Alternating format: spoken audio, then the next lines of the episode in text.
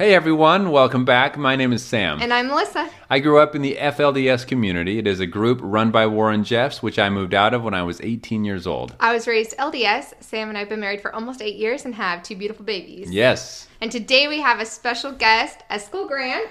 What's up, guys? Thank you for being here. Yeah, we're so excited. Um, some of you may know his older sister Amanda Ray and her YouTube channel, and Eskel has now newly started his own channel. What's the name of your channel? It's Eskel Grant. It's spelled E S K E L, and then my last name Grant. Yeah, it's super unique. So if you even just type in those first five letters, then I come right up. So Not a lot of Eskels out there, huh? nope. So if you want to hear more of what it is like for Sam to grow up in polygamy and go and subscribe and like on Eskel's channel as well, like and subscribe and you'll get to hear more about what it was like for all of them. Yes, Oh, yeah. for today we are very excited to have Eskel here. Uh, he has he comes from the Kingston group. Uh, we've had his sister Amanda on here and have sh- shared some of her stories, but it's going to be very interesting to see the differences that it, uh, that it was for the man versus the women in that group. Oh yeah, major differences for sure. And I'm personally excited to get to ask questions and see the similarities and the differences between the men in the Kingston group and the way the men in the FLDS groups, like what their roles were, what was Yeah. expected, and what you guys were taught. So comparing the men's roles to me, I'm like really excited for that as well. Awesome. well, sounds great. Well, let's get right into it then. Yeah, we're basically let's just start at the beginning. So, where did you grow up, and what was your what does your family look like? Like how many mothers? And Okay, yeah. So um, I grew up in West Valley City, right in right close to Salt Lake City in Utah. That's kind of where the order, I guess, the main base is for it all. And my family, I mean, I consider it pretty average size, but it's it's large for most people. But I am the fourth child of ten altogether. So Okay. ten that come directly from my mom. Okay. And then if you count all the siblings, there's 32 of us. Okay. altogether. So similar actually to my family. I mean, my mother has 12 and then there's 35 of us uh, full-blooded and half siblings. yeah. I was just gonna ask, are those all from the same father? Yep. Every Okay. single one of them. Okay. Interesting. Okay. So starting off pretty similar to me so far. Now, did you grow up? Uh, one thing that I had heard was a difference is in the Kingston group. Did you all live in the same house? Like Sam grew up with all the mothers in the same place and with their father. How was your like? What does your family look like as far as living situations? It was very different because, at least for me, like I, I, I did consider them having three moms and like they were my moms, but they, I knew my moms didn't get along super well, so that would have Okay. been Oh. really hard. All of us living in one house, so I'm glad we did not have that. Were the moms able to be vocal about that? Like, were they vocal about the fact they didn't get along? Uh, well, I mean, they don't try to be, but it's pretty obvious. Anyone Okay. that keeps an eye out. yeah. See, the, the in my family the moms kind of had to keep everything Looking like it looking was like it was all fine. good.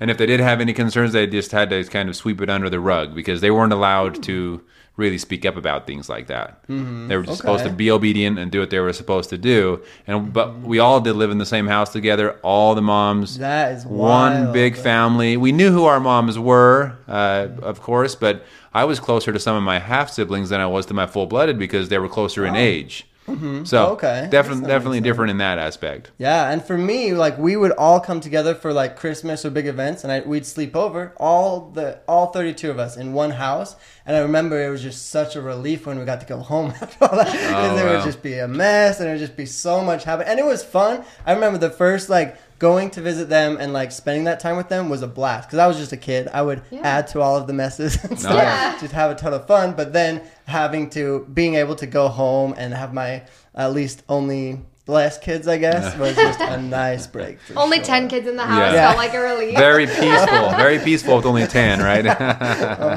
So each so each of the mothers had their own home. Mm-hmm. Did your father have his own home as well, or did he rotate between the homes? He just rotated. He basically his home was the trunk of his car.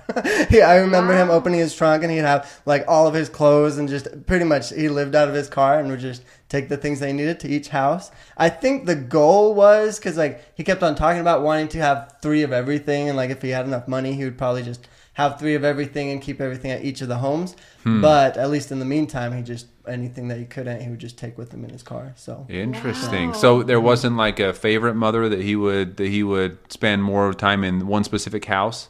Oh yeah, there was definitely favorites, and Okay. there was you know, this there was always one wife that had the nicer house, the bigger house and stuff, and so I'm sure he. Ah. no always wonder they more always stuff. they were they were fighting then. Uh-huh, yeah, exactly. Did that And- ever get swapped? Like your dad gets in a fight with one of the wives, and he's like, "You move into the nicer house." Well, not quite that way, but I did see a lot of the times where if a certain wife was ma- maybe being like on a better behavior or being really good, then it did seem like she got more of the nicer things.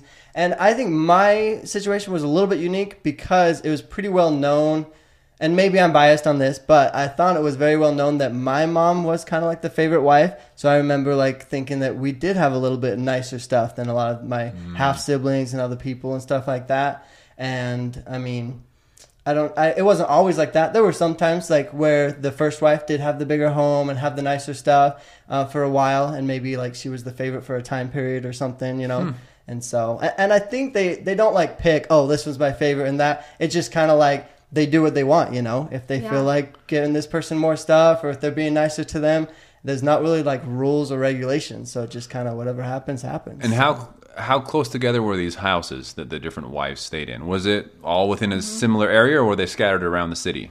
they were kind of scattered because the only rule is really you got to be within the close enough to go to church. You know, you have to be able to go to church every Sunday. So at one point, we like my mom really wanted like begged and begged for a nice bigger house, and she finally got it. But in order for us to afford it, it was like really far out. So we had to commute and drive. I think it was like forty five minutes to basically anything, any order event, any.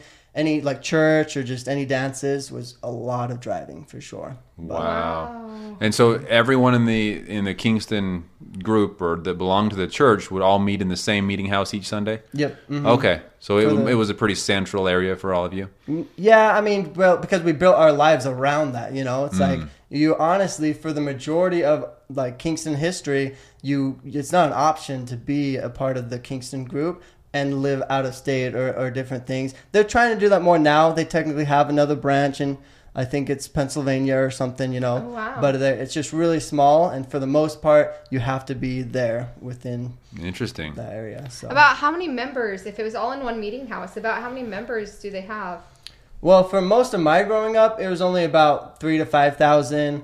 Uh, they say now that I've been talking to them, it's closer to like nine to ten thousand because it's grown. Most of them are just a lot of babies, but I mean, there there's only been like two families that have that weren't born into it that have joined. So Oh wow! It grows so it very grows. small. So it grows strictly from. from them having their Posterity. kids, That- Mhm. That's Yeah. very interesting and very similar to the FLDS. Mhm. I know of Exactly. two, actually three converts to the church. Uh, Okay. Mm-hmm. but that's it. It was very uncommon. And do they have to pay a fee to join? Because I know the order has a fee for anyone that joins. Really? A religious base, and they still make them pay to join and and Like a gain their one-time- a one- like a One-time one-time fee? fee? or a tithing. Well, I mean, they have to pay tithing. That's just the regular though. Everyone does that. Right. But then to join, you have to pay a fee just to join the Kingston group. what was the fee?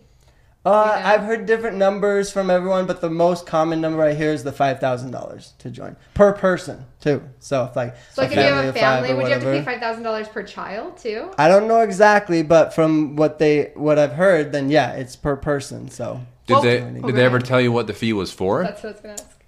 um, I mean, Like, they did- d- talk about uh, like it's a membership fee, like like you're joining a cult. Basically, no, they don't say it like that, but it's like to be to get your place as a member. Like you pay a fee. Interesting. That is so unique. 'cause Like- I feel like most of the time people get brought into these small groups or small religions or cults or whatever you want to call them, and they get dragged in emotionally, and then they start asking for things. But to like be straight up right mm-hmm. from the beginning and be like, Just so for you know. you, know. to be able to even get to be with us, you've got to pay up. You got to wonder if that helps or hurts. I mean, I guess if there's not. Well, that I'm sure it hurts. Yeah, they only get like the two people So- per year.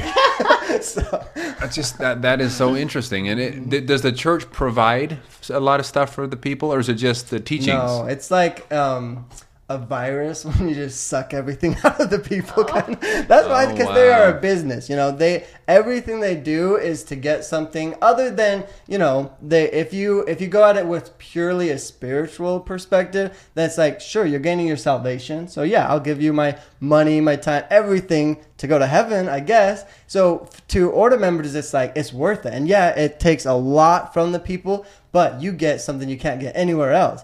But from an outside perspective, it's like it looks so much like a virus. You're just sucking everything out of people. Yeah, they have to pay to even just be involved in it. Then they have to commit to their 10%. Then they have to commit all their time and their talents and just do everything they tell them to. It's like Jeez. that's a lot to ask. So for the tithing, I'm curious because growing up LDS, we pay 10% of our income. Mm-hmm. And it's just flat. That's what you paid consistently year round. The FLDS, they had like tithing calls where it wasn't 10%. They just, whenever they asked for it, you had to give them money. What was it like for the Kingston group? Like, what did tithing Hmm. look like?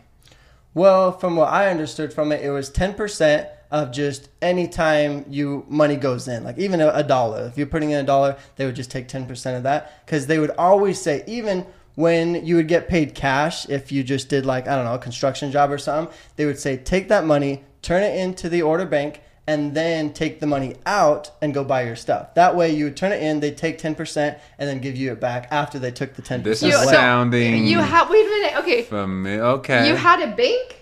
Yeah, yeah. hmm Like not like a real uh, official bank, but like the orders bank. Yeah, they had their own. Okay, Tell so- me so more. this, is, this is starting to sound familiar. This is starting to sound a little bit like the, the church storehouse in the FLDS, where Okay, yeah. where the members were forced to give everything to the church storehouse, Mm-hmm. and then the storehouse would kind of decide what they got. Yeah, it's very similar. In fact, I mean, I don't know exactly when this transition happened, but it, it used to be a storehouse because if you go farther enough back in in the uh, Kingston history, then it was just a storehouse and it was 100%. And they, they still technically do 100%, but you do 10% where you don't get, like, they don't even keep the record of it from you, you know? That You turn $100, they take 10%, you have $90 that technically shows that you contributed $90, right? So they could keep track of how much you can ask for when you ask for money for to buy whatever, you know? But then you still technically have to commit that ninety dollars, the other one hundred percent, to be consecration that they try to live too. So they Yeah. they still do both of it. Okay, so you make a hundred dollars and you put it into their bank, Mm-hmm. and then you do you have to like fill out a slip or something when you want and you want to buy a car.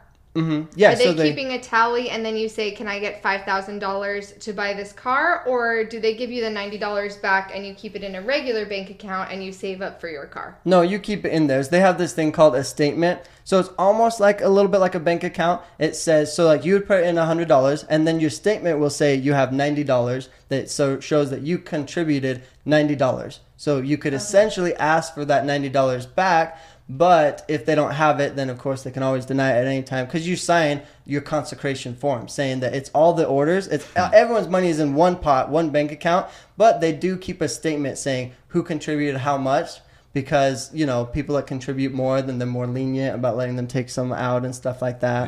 So they do keep a tally on everything that you do.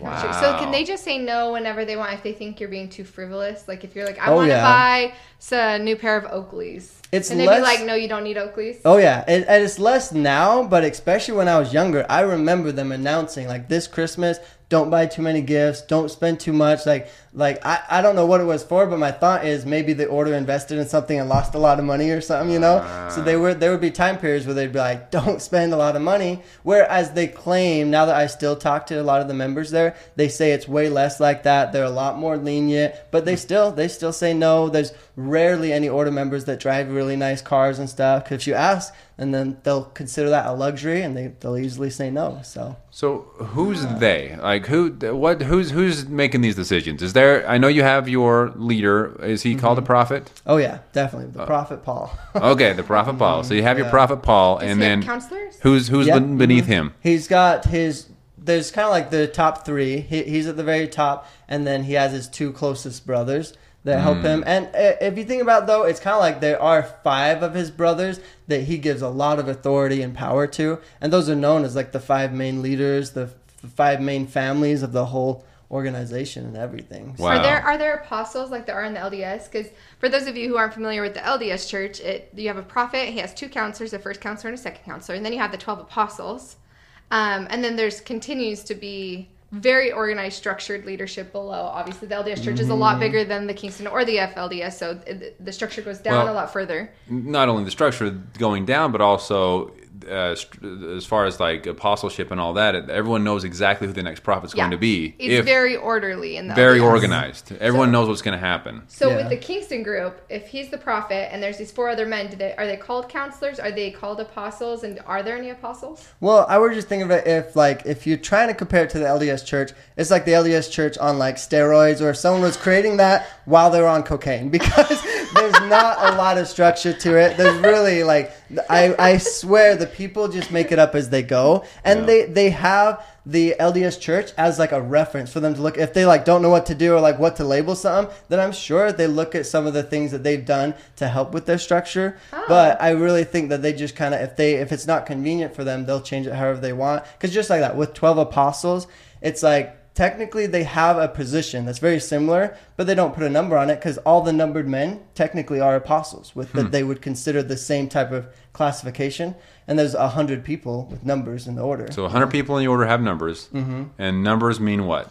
basically it's kind of like your ticket to heaven or they they hate when we say ticket to heaven because they they they don't call it that but if you think about it that's basically what it is but they call it just meaning that you have earned your like you're very spiritual you've earned your place in the kingdom of god and like you've like solidified it kind of like So they're the right. seems like they're kind of tw- uh, twisting the term of uh, second anointment uh, from the mainstream LDS LDS. church. second anointment i'm not even sure Okay, what so Okay. that is. sec- Sorry. well, I was No, going to ask fine. before Uh-huh. I can compare to whether that's true. Once you get your number, is there anything that you can do to have your number taken away from you? Oh yeah, hmm it, it, Okay. it's almost like, like I said, they can do anything. You know, they make up the rules as they go, and they. I think when numbers were first established, it was your ticket to heaven. Like you couldn't get it taken away. You know, you got your place in heaven, but there's with enough time, there's been numbered men that have disagreed with the prophet and like wanted to change things, and so they have actually taken numbers away from certain people and reassigned them to other people. Okay, because it's like if there's a reassignment, that would Then- be a little bit different would- than the that would second be anointing. different, yes. Second anointing in the LDS churches, you have to be in a very high position, normally like apostle or higher. It's very, very select and Mm-hmm. a lot more secretive. A lot of people don't even know about it. Um, but they go through the temple and there's a special ceremony where they are basically insured a spot in the celestial kingdom. What? But I didn't Yeah. know this. From what I Yeah. understand, Yeah. um, Okay. you can't. At that point, the only thing that could keep you from Yeah. that would be um, becoming a son of perdition, like denying the Holy Ghost, denying the church as a whole, and like completely. Which has away. happened, and and the, you know, so technically it could be taken away from you in, yeah, in I'm some sh- sense I'm of the sure word. the person we're talking about that had gotten the second anointing and then he left the church. I'm sure Yeah. he's no longer second anointed, but it's Oh. not. I've only ever heard of that happening once ever. But Mm-hmm. normally, second anointing is only someone that's so high that they're never going to stray from the church, and they have it. So, but I mean, they're not numbered in that way, but it is like a very special, and it's for very few number of people, Mm-hmm. rather than like obviously most people are trying to get to heaven and don't have a number and are still going to get there. Mm-hmm. Yeah. In LDS, but so do you have similar to- but different. It sounds yeah. like. Do Yeah, you have to have a number to get to heaven? To the highest, yeah, the celestial. Because they'll Okay. even say that the wives that are married to those numbered men, then because they're married to them, that's kind of their. They Connection take, to it, Take on that number. They, they become Mm-hmm. a part of him. Yeah, they're even taking it farther now. They never taught this when I was in the Kingston group, but now they're even saying if your husband's number is like 40 and you're the first wife, yours would be like 40.1 or something. They're like they're like letting them give themselves like a number, a number? kind of. Yeah. hmm But I've never heard of that before until recently. So A way to let the women feel like they have a number without really having a number. yeah, kind of. they get to be a point one on somebody else's number. Hmm. So if you don't have a number, is there a, is there this feeling around your church, your old church, that Mm-hmm. that you are not going to receive all the blessings, that you're kind of left out of the elite group, Uh, or are you just trying to get like, to the point where you can get that number? Are Yeah, they, it's kind of like if you don't have a number, you can you can't retire. You can't like relax. You you should constantly be going to priesthood classes. You should be constantly serving within the church, doing everything within your power to become righteous enough to. So everyone's get trying to number, get a number then. All the guys, yeah. Okay. All the girls, I guess maybe are too, but just through marriage, I suppose. Right. So- yeah, I mean that's yeah. kind of. It sounds more like the equivalent of priesthood, really. Right. Than um, But they they, have do priesthood? have the priesthood, yeah. And the priesthood, they make it way harder to get than in the LDS religion. You do have to not only just go through all the, the classes, but you have to get approved to get the priesthood as well. You can't just go through the classes, graduate, get the priesthood. Like the, I'm not sure who approves it, but there's people that go through all the classes that for years try to get the priesthood and they just don't. See Oh, that wow. that's where it's getting more similar to the FLDS. Uh, the Okay. FLDS that was kind of the same way. I was 18 when I left, and I was still a deacon. Oh, and a deacon age is normally 12. So I received the like position of a deacon, but I guess I was never good enough after that. Uh, and, Yeah. and, it- and you they- were a good kid though, so that's surprising. Yeah, I, I, a little bit of rebellious. for the most part, I tried to be, but but yeah, it was uh, interesting. It seems like they tried to chalk it all up to revelation. Mm-hmm. Like when you're ready, God will speak to me. Like that's what the leaders kind of made it seem like. Yeah. Yeah. So that In a, in a similar way, that's why I think it is. You can go to priesthood classes for years and years and not get it because they try to make it seem more of like it'll come when it when it comes. You know, when it's meant to be. When you're when, ready. the stars align, you can't just work for it and get it. Essentially, It's And what did they have the like. multiple steps of priesthood? Did they have deacons, teachers, priests, and then the Melchizedek? Have all Yeah, but from ah, it's been a long time, and for me, I've never taken the priesthood classes, so in the order anyway, and so I don't know exactly how they do it, but I do know they acknowledge the differences and they they know about them. But from my understanding, they don't like have anything super special or different. It's like once you get the priesthood, you kind of just have all of them. You either have the priesthood or you don't. Oh. There's- they don't. They acknowledge the different levels of it, but I don't think they have like, oh, you get this one, and then you'll get this one, and then you get this one. You just kind of, you know, you you work your way up until you get the priesthood, and then you have One the and done. priesthood. And did they I mean, have I guess a it's I guess it's less work, less. Mm-hmm. le- Well, I think it's th- in their head. It's still the same amount of work. You just have to get through all of them to get any. but I mean, as far as like ordaining people in different offices Oh and yeah, that. that's true. Less Just like- ceremonies. interviews. Less Yeah, ceremonies. less Just when you're ready, then sure. then you're ready, and we'll just give everything one dose. Here you Did, go. did they have Mm-hmm. a typical age for that? Like, what was there a typical age where okay, now I'm I'm old enough to take the classes to be able to start that journey, or do you take classes from like being a young boy all the way until they say you're worthy? Um, technically it starts when you're young, but it's just it's only called like Sunday school class when you're little. And it's weird, even in the Sunday school class, with each year that you're in, they they would call it like there's a Sunday school class that's called the Stripling Warriors or something like that. And um, that's a certain age group, and I wonder if to them that's kind of like their deacon category, you know, but they don't call it the same thing, you know. They call it the Stripling Warriors, and so they they almost just have their own twist on a lot of it. They changed it in their own way because yeah, I remember graduating, going from different class to class throughout Sunday school, and then they once they they only start calling it priesthood classes though once you're I believe 18 or older. Okay. Once you're in those classes, Which So- would be similar to the Melchizedek. So, Mm-hmm. and uh, real quick, I just have to say for those of you who have never been LDS or are familiar with any of these religions at all, um, since it feels like the LDS is kind of the middle ground between the two, I will give just Mm-hmm. a quick introduction to what I'm talking about when I refer to the different levels of priesthood. So, in the mainstream LDS church, when you are a 12 year old boy, then you become a deacon, and that's when you're able to pass the sacrament in church and you have certain responsibilities. Um, like you get to go and get fast offerings, and they have certain responsibilities. And then when they turn 14, they become a teacher and then they have different responsibilities. Every single step is like kind of like what Eskel was saying, like a different step in gaining a little bit more responsibility with the end goal. So you have deacons at 12, teachers at 14, priests at 16 that's when they get to um, bless and uh, bless the sacrament and then you get the melchizedek priesthood for most men it's before they serve a mission. Then they become an elder in the church. So that's a little bit different than other religions where elders mean like older necessarily but um, the term elder goes with holding the melchizedek priesthood which is the highest priesthood. Now it sounds like and you tell me if i'm wrong that your group was just going straight to Melchizedek priesthood and giving you these baby steps without necessarily saying this is being a deacon, now you're a teacher, now you're a priest. They're just giving you all the way up to Melchizedek as an adult. Is that right? Kinda, and I almost wonder if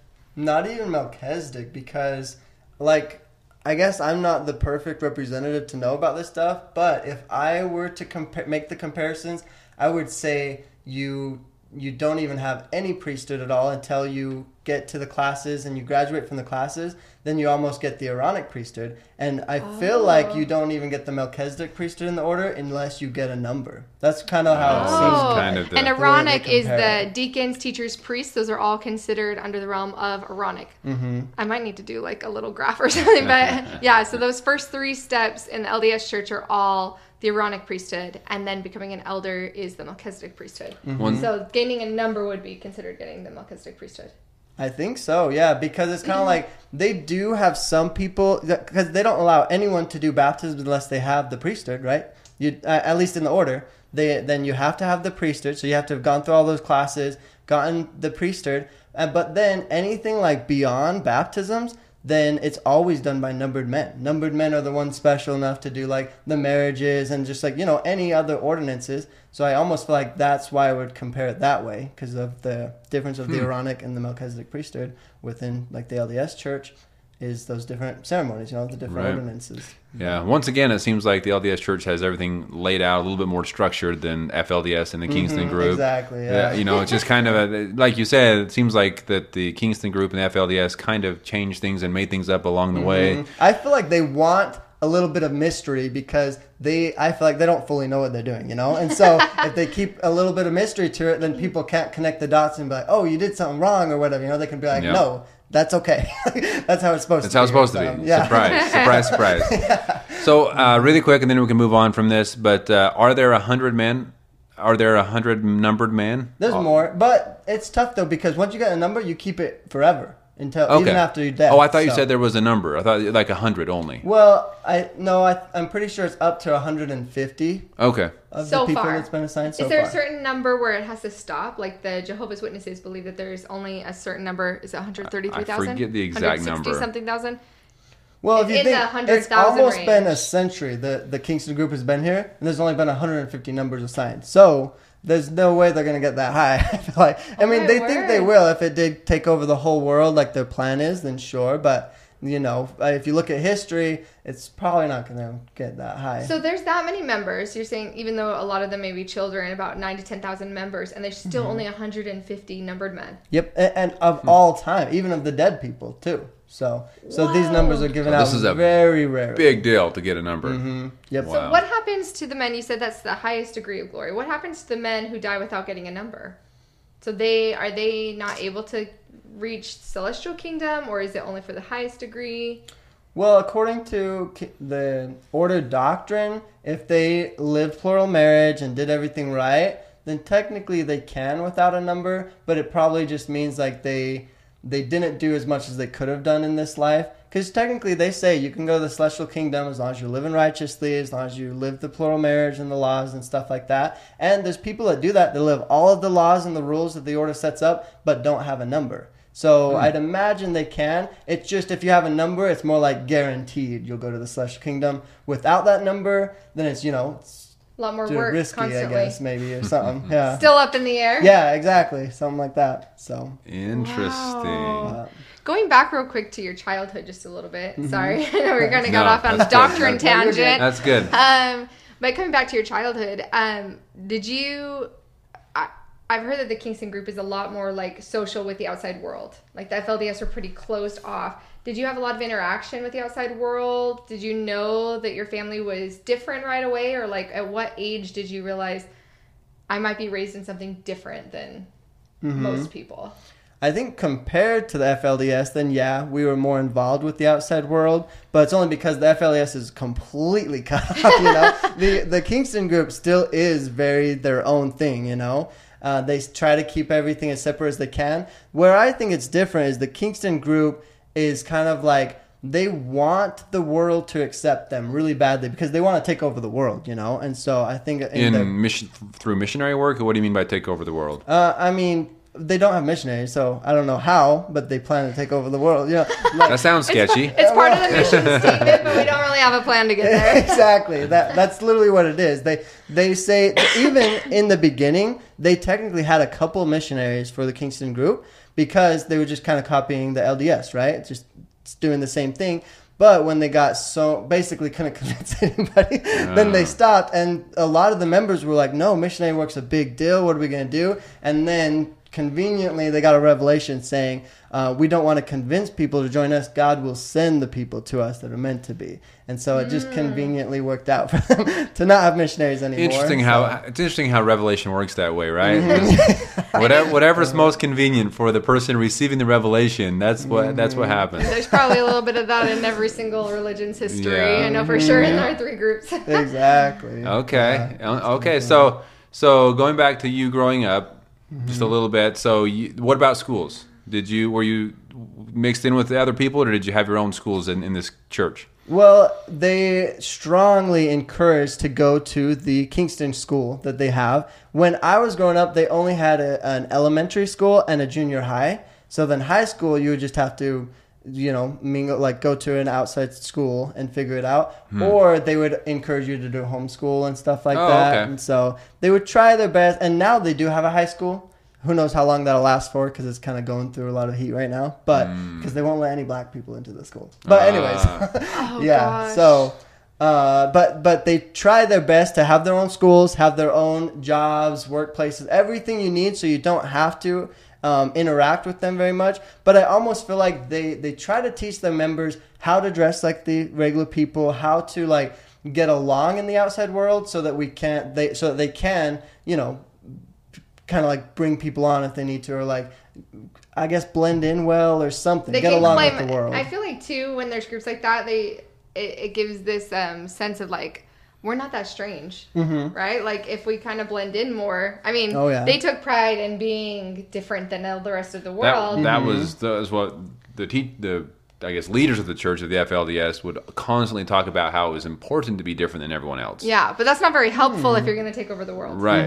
Right. Yeah, if you if you want your group to uh, take everyone, you know, become all of Utah, then it's like they have to Uh, be appealing. I feel like to a lot of the people, and, and it's weird because like polygamy is not going to be appealing at all. So they, I think they try to be appealing in other ways, maybe or something like that. I'm not sure. So were you exactly. homeschooled in high school, or what was your schooling personally like? Yeah, so I really did want to go to a public school and to have more like social interaction. So I got lucky enough that in it was eighth grade I went to a public school and made some outside friends. That was when I made my very first um, black friend actually, and it was weird because I knew that the the Kingston group was racist and that they didn't like him, but it almost made me want a black friend to kind of like figure it out, you know. So I remember Good. having this black friend in my in my class, and I was like. I couldn't stop looking at him. I was like, I wanted to go and play with him at recess, and I wanted to like get to know him because I was like, why do they think these people are so different, you know? And Yeah. meeting him, I was like, we became friends so fast because Oh, you know we were both young, we were both into the same like sports and stuff, and and I remember it like. I kind of forgot that I was supposed to be racist, and I invited him over, and my mom was just kind of like super hesitant, and like I, I, I, it was just a weird situation, and that's when I realized that like something was up, and and I didn't like it, but I remember knowing that like okay, I can't really bring my black friend around my my order member friends and stuff like that. So So what was what did they tell you the reasoning was? So I'm guessing there were no black people allowed in the religion, Mm-hmm. or was it any minorities or just blacks? no, anyone like they they don't have any. They technically they have whites and they have um Indian, but that's it. Those are the only Like different Indian, races. Native Like Native Americans. Native American, yeah. Sorry. Okay, Okay. no, you're fine. Yeah. Um, but so what did they tell you the reasoning was?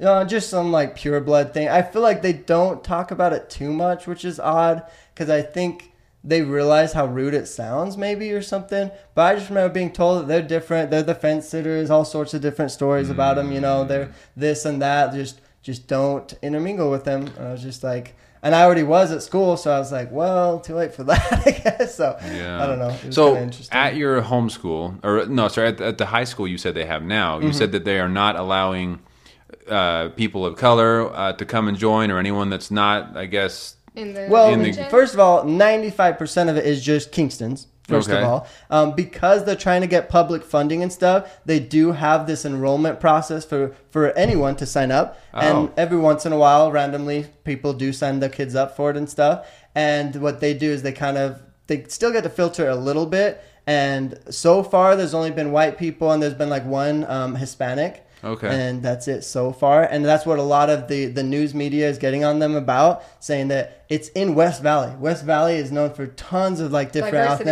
ethnicities. Yeah. Mm-hmm. And they only have white people in the school. Like, what's going on? so Yeah. they're seeing issues with it for sure. Yeah, I mean, I can see definitely that it could be a problem. I'm just Mm-hmm. surprised, based on coming from the FLDS, I'm surprised they're allowing anyone to join I their was school. gonna say, I'm surprised they're That's- trying to get well- public funding. Like it sounds like they have plenty of money. Eh, so that is the odd thing, but it's millions of dollars though that they're getting from the state, and they use that throughout the whole um, church basically, A- and it even goes like. I don't know how much of this I should say because I've learned about this recently, but like they get public funding for food, right? Yeah. They used that public funding to start a uh, a bakery basically within in the group within the church, and then they used that to feed a lot of the members. Like most of the food doesn't even go towards the school stuff, that which the That public supposed to be funding for is school for. lunches? Exactly, yeah. Uh-huh. And they Oh. so they basically just abuse everything that they get towards them, and it's just that I think that's the only reason why they're asking for public funding just to get more money. It's all about profit. they're man. gonna go down for that kind of stuff. It'll though. it'll, It- it'll bite them, It'll bite him in the butt eventually, for sure. Oh, it's yeah. Gonna, Yeah. it's gonna be. The law, the law will We- catch up. We've seen that happen in the FLDS, and if you're not, I mean, uh, just kind of super. I'm not kind of. It's very frustrating to see churches take advantage Mm-hmm. and, and break the law and do all these things all the time. It seems like it happens a lot. And it's almost like a quote there because I remember constantly growing up, it was a joke to be like, well, if we followed the law, then we wouldn't be here. So it's kind of like we're above the law, you know? And a Ah. lot of them have that mindset. And I think that's really going to screw them over in the future. So. Do you think the main thing that they're talking about when they're saying like we wouldn't be here is the polygamy, or Well, do you yeah, think it's polygamy is illegal, and they mo- like ninety percent of them are from a second, third, or fourth wife, you know, Mm-hmm. and so they wouldn't be there, yeah, if it wasn't for polygamy. because I feel like I feel like the um the clinging to the polygamous lifestyle and that being illegal for so long and all the different splinter groups that have hap- happened from the LDS over polygamy, I feel like that always gives like the first initial like sense of being above the law because that's been happening for so long that they've been mm-hmm. persecuted for that that now it's like well if I have this huge thing that is so doctrinal then it doesn't matter if we cut these other corners. And it, and it has mm-hmm. and it started back in Joseph Smith's day, like way back when. It's that's why now churches try to justify it by saying, well, hey, like the FLDS, for example, that's exactly what Joseph was dealing with: persecution. He had to he had to be above the law because it was God's law. So I mm-hmm. mean, it's something that's that's used. Uh, people will just blame it. Well, it's been happening for hundreds of years, so we're okay. Mm-hmm. And not only that, as growing up, I felt like the way they would describe even the government a lot was basically this big old evil man or whatever, you know, this evil group. And so, mm. like, the government isn't their friend. They would talk really Yeah. bad about it and just. So the laws are made by the government, a group that they don't really even like. So they, I guess, don't pay attention to it or something. But Huh? yeah, so well, interesting. So going, That- so when that happens a lot. Yeah. Mm-hmm. When you started going to high school, so you went to two years, right? Is that what you said? Well, and it was Or did you wasn't finish high straight. school? So I went for eighth grade. Uh, oh, sorry, sixth grade and then eighth grade, and then that was it. So two years of public school Okay. was all that I really got, and I made lots of friends, and it, it was so good for me. I don't like telling people online that it was the best, and it taught me a lot about the outside world and helped me to leave, because then I know order members are gonna be like, okay, my kids are not going to public school, but I'm like, oh, it, it was so good for me, and it just helped me to see what it was like and to understand how basically weird the order was doing things Oh, yeah. and stuff like that. well, so was that the first time? I mean, so sixth and eighth grade, that's still pretty young, right? You're Mm-hmm. Yeah. how old? Like eleven and thirteen ish, somewhere in there. Yeah, You're somewhere preteen, around there. right? Is that the Mhm. first time that you realized that like your community was different and that your family was different and that something was up? Did it feel pretty normal up to that point, the way that you were living? Oh yeah, and in fact, even in sixth grade, it, I did, it didn't fully register with me because I remember wanting to tell my outside friends I have three moms, like it's no big deal. But first of all, they didn't understand that when I did tell them, and if my mom ever heard me saying that, she'd be like, "Whoa, don't don't go telling people that, you Yeah. know, like keep it hush hush." Stuff like that, but like I was only like 11, and I was like, "What? It's fine. I mean, I have three moms. I, I feel like that's okay to tell people about that." And I would even want to take it further, and like sometimes my friends would be like, "Oh yeah, we're Mormon," and I'd be like, "Oh, we're true Mormons," and stuff like that. So it's like we're like the same, but I'm just a little bit better than you. Exactly. I know the feeling. I know the feeling. I know, it's like both of you guys are better well, than we were. actually, it seems like you uh, you guys were more okay with the Mormon Church, like the main FLDS mainstream church. I think so. Like I, I, I did hear my dad be like, "Oh, that's the Church of the Devil," uh, but Oh. but he would reference it sometimes and be like, "Yeah, we're just the more true Mormons, you know. Like like we're not that different, but like we're we're going the right way. They're going the wrong way, kind of. Interesting. Okay. But Because obvi- coming from the FLDS, it was very much they are the and wicked, abominable. great and abominable church, the church created by the devil, by the devil, and they're they uh, have left the true path that we're supposed to be on, and so Okay. so they would mm-hmm. there was That's a lot of negativity mm-hmm. towards that, and a lot more. This is the true church now, and so it hmm. sounds like it was Okay. kind of similar. And yeah, very similar. And I feel like the the Kingston group considers every other religion kind of like the Church of the Devil because if you're not the right one, then you're the wrong one. Well, Lord. the Book of Mormon says that Mm-hmm. that there's the one and true church, and that all the others are founded by the devil. So I can Mm-hmm. see that. If it makes either of you feel better, you guys may have thought that my religion was the devil, but we thought you guys were just like like sad wandering souls, and that the Great and Abominable Church was the Catholics. So we didn't blame that on either of you. Every church is is, bl- is blaming the church that's a little bit bigger than Yeah. their church as the great and abominable church. yeah, whoever has that bit, bit more of an engine, uh, more money and more members. They must be the great and ones. abominable because they have more members, right? That's, that's Who, ca- yeah. who do the Catholics get to blame? I don't know. Well, the I don't know, I think they're the top dogs. Well, the Catholics don't have the teaching of the great and abominable church, so I guess I Oh. guess I guess it stops there. oh, okay. Oh. anyway, Off track. Off track. yeah, off track. Um, so you're going to, so you're recognizing that, and then when, um, at what point did so you were homeschooled for high school? Yeah, hmm for um, 10, 11, and 12th grade. For 11th, or for ninth grade, um, in Utah they do it differently. Ninth grade is technically high school. and But And you're still at the middle school for ninth, right? Yeah, exactly. Uh huh. So, yeah, and then for all of the high school years, I did do homeschool, and I did it all in one year because the order is all about like get school done with and then work and stuff. Mm. And so I did all of those high school years in one year, and I didn't learn a thing. I just, you know, I did the homeschool stuff, just filled out all the stuff, took all the tests. Basically, Got just your got my. GED or whatever. I did get my diploma, yeah. And then the sad thing is, I should have went straight into college, but I was so focused on you know making money and like my dad being proud of me, saving and putting money towards the family. So I just worked for two years straight, just working, and that was it. And I was like, man, felt really mundane. And I was getting paid like seven dollars an hour, like nothing. It was just really, really a bummer. What Yeah. kind of work did um, the people in the Kingston group do? So they try to like be entrepreneurs and, and branch off to all sorts of things. They have grocery stores. I I waxed the grocery stores uh, floors for a long time. I worked at the Western shop that they have there, selling cowboy boots and stuff like that. Oh, okay. Um, and then I also did. Oh, and one of my half brothers started his own company, and I got to work for him for a little while, and that was pretty cool. Just kind of jumping from job to job because I don't really didn't know what I was doing. Really. Was So- it was it pretty typical to work only for companies owned by Kingston group members? Yeah, in fact, there was a couple times because I thought it would just be so cool to be like a car salesman or just to you know try one of the cool jobs that it looks like out there from the outside perspective looks awesome. And I mentioned that to my dad, and he was like, "Well, maybe one day when the order gets a car dealership or something." Like, like to him, it wasn't even a question. You don't, you don't ask to work for an outside job. You just wait till the order has what you want, and then you work there and stuff. So it's like, Interesting. yeah. So not as much construction then.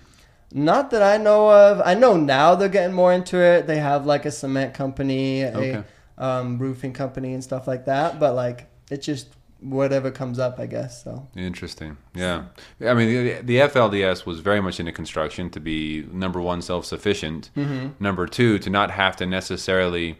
I mean, they would leave the community to work, you know, to go to their jobs and stuff, but they wouldn't have to mingle with the outsiders as much if oh, they 'cause were it's if their they own were business, kind of. it's their own business and they're just going and building a house or doing that mm. something and they're not having to actually go work in a grocery store for example and mingle mm. with other employees that aren't from the mm. actual church Well, that's where the order did it differently because if they wanted to work in a grocery store, they'd buy the grocery store and have it be theirs, and only order members would be working there and stuff like that. Would outsiders be allowed to shop there though? Yeah, yeah. I mean, because of I think laws and regulations, they had to have Yeah, it open could- to the public. But it was pretty rare. Like it's a small little grocery store, and it's like not nice at all. It's not like Walmart where they like keep it up and maintained and and like Walmart's not that nice to the regular mm. people, but like to us it's way nice because we're used to just having like small crappy things and like saving money, you know. Don't waste your money if you can save it and if it, the it's practical and it works, you know. So So would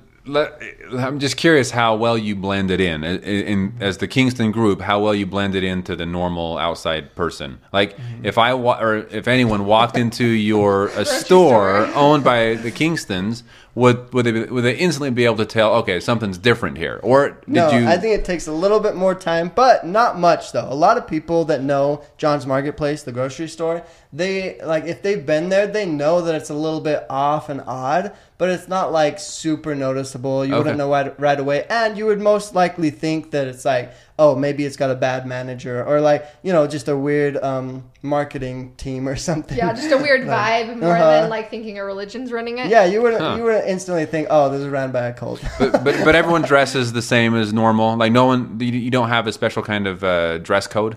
Nope. I mean, in the schools they do, but not not within just your day to day activities at all. So Was that the same for the girls as well? for in the school for the uniforms, I know, Well, just like in general. Did Just the, the, girls the, have a the clothing they wore.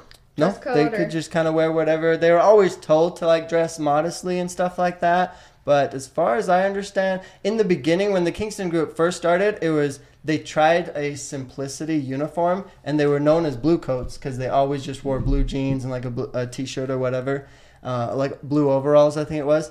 And in the beginning they tried that and then it quickly died off and people just started wearing their own things. And so, what about if this is too sensitive? You don't have to answer it. But what about any underwear, undergarments, anything different than normal, or was it just normal? I wasn't in long enough to fully know about that kind of stuff because I know they have um, they teach about the garment, but Okay. from my understanding, they only put it on the numbered men when they die for some reason. Interesting. Okay. So they bury them in special garments, but other than that, there's nothing. So, if there is something, it's nothing that's talked about, exactly. at least yeah. Mm-hmm. with the general church. Okay. Yep.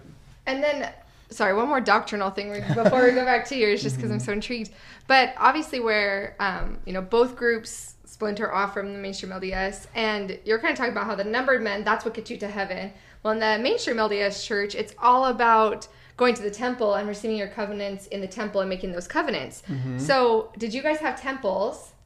That's a really and good um, if you, I, I think I might know that you probably didn't, but Mm-hmm.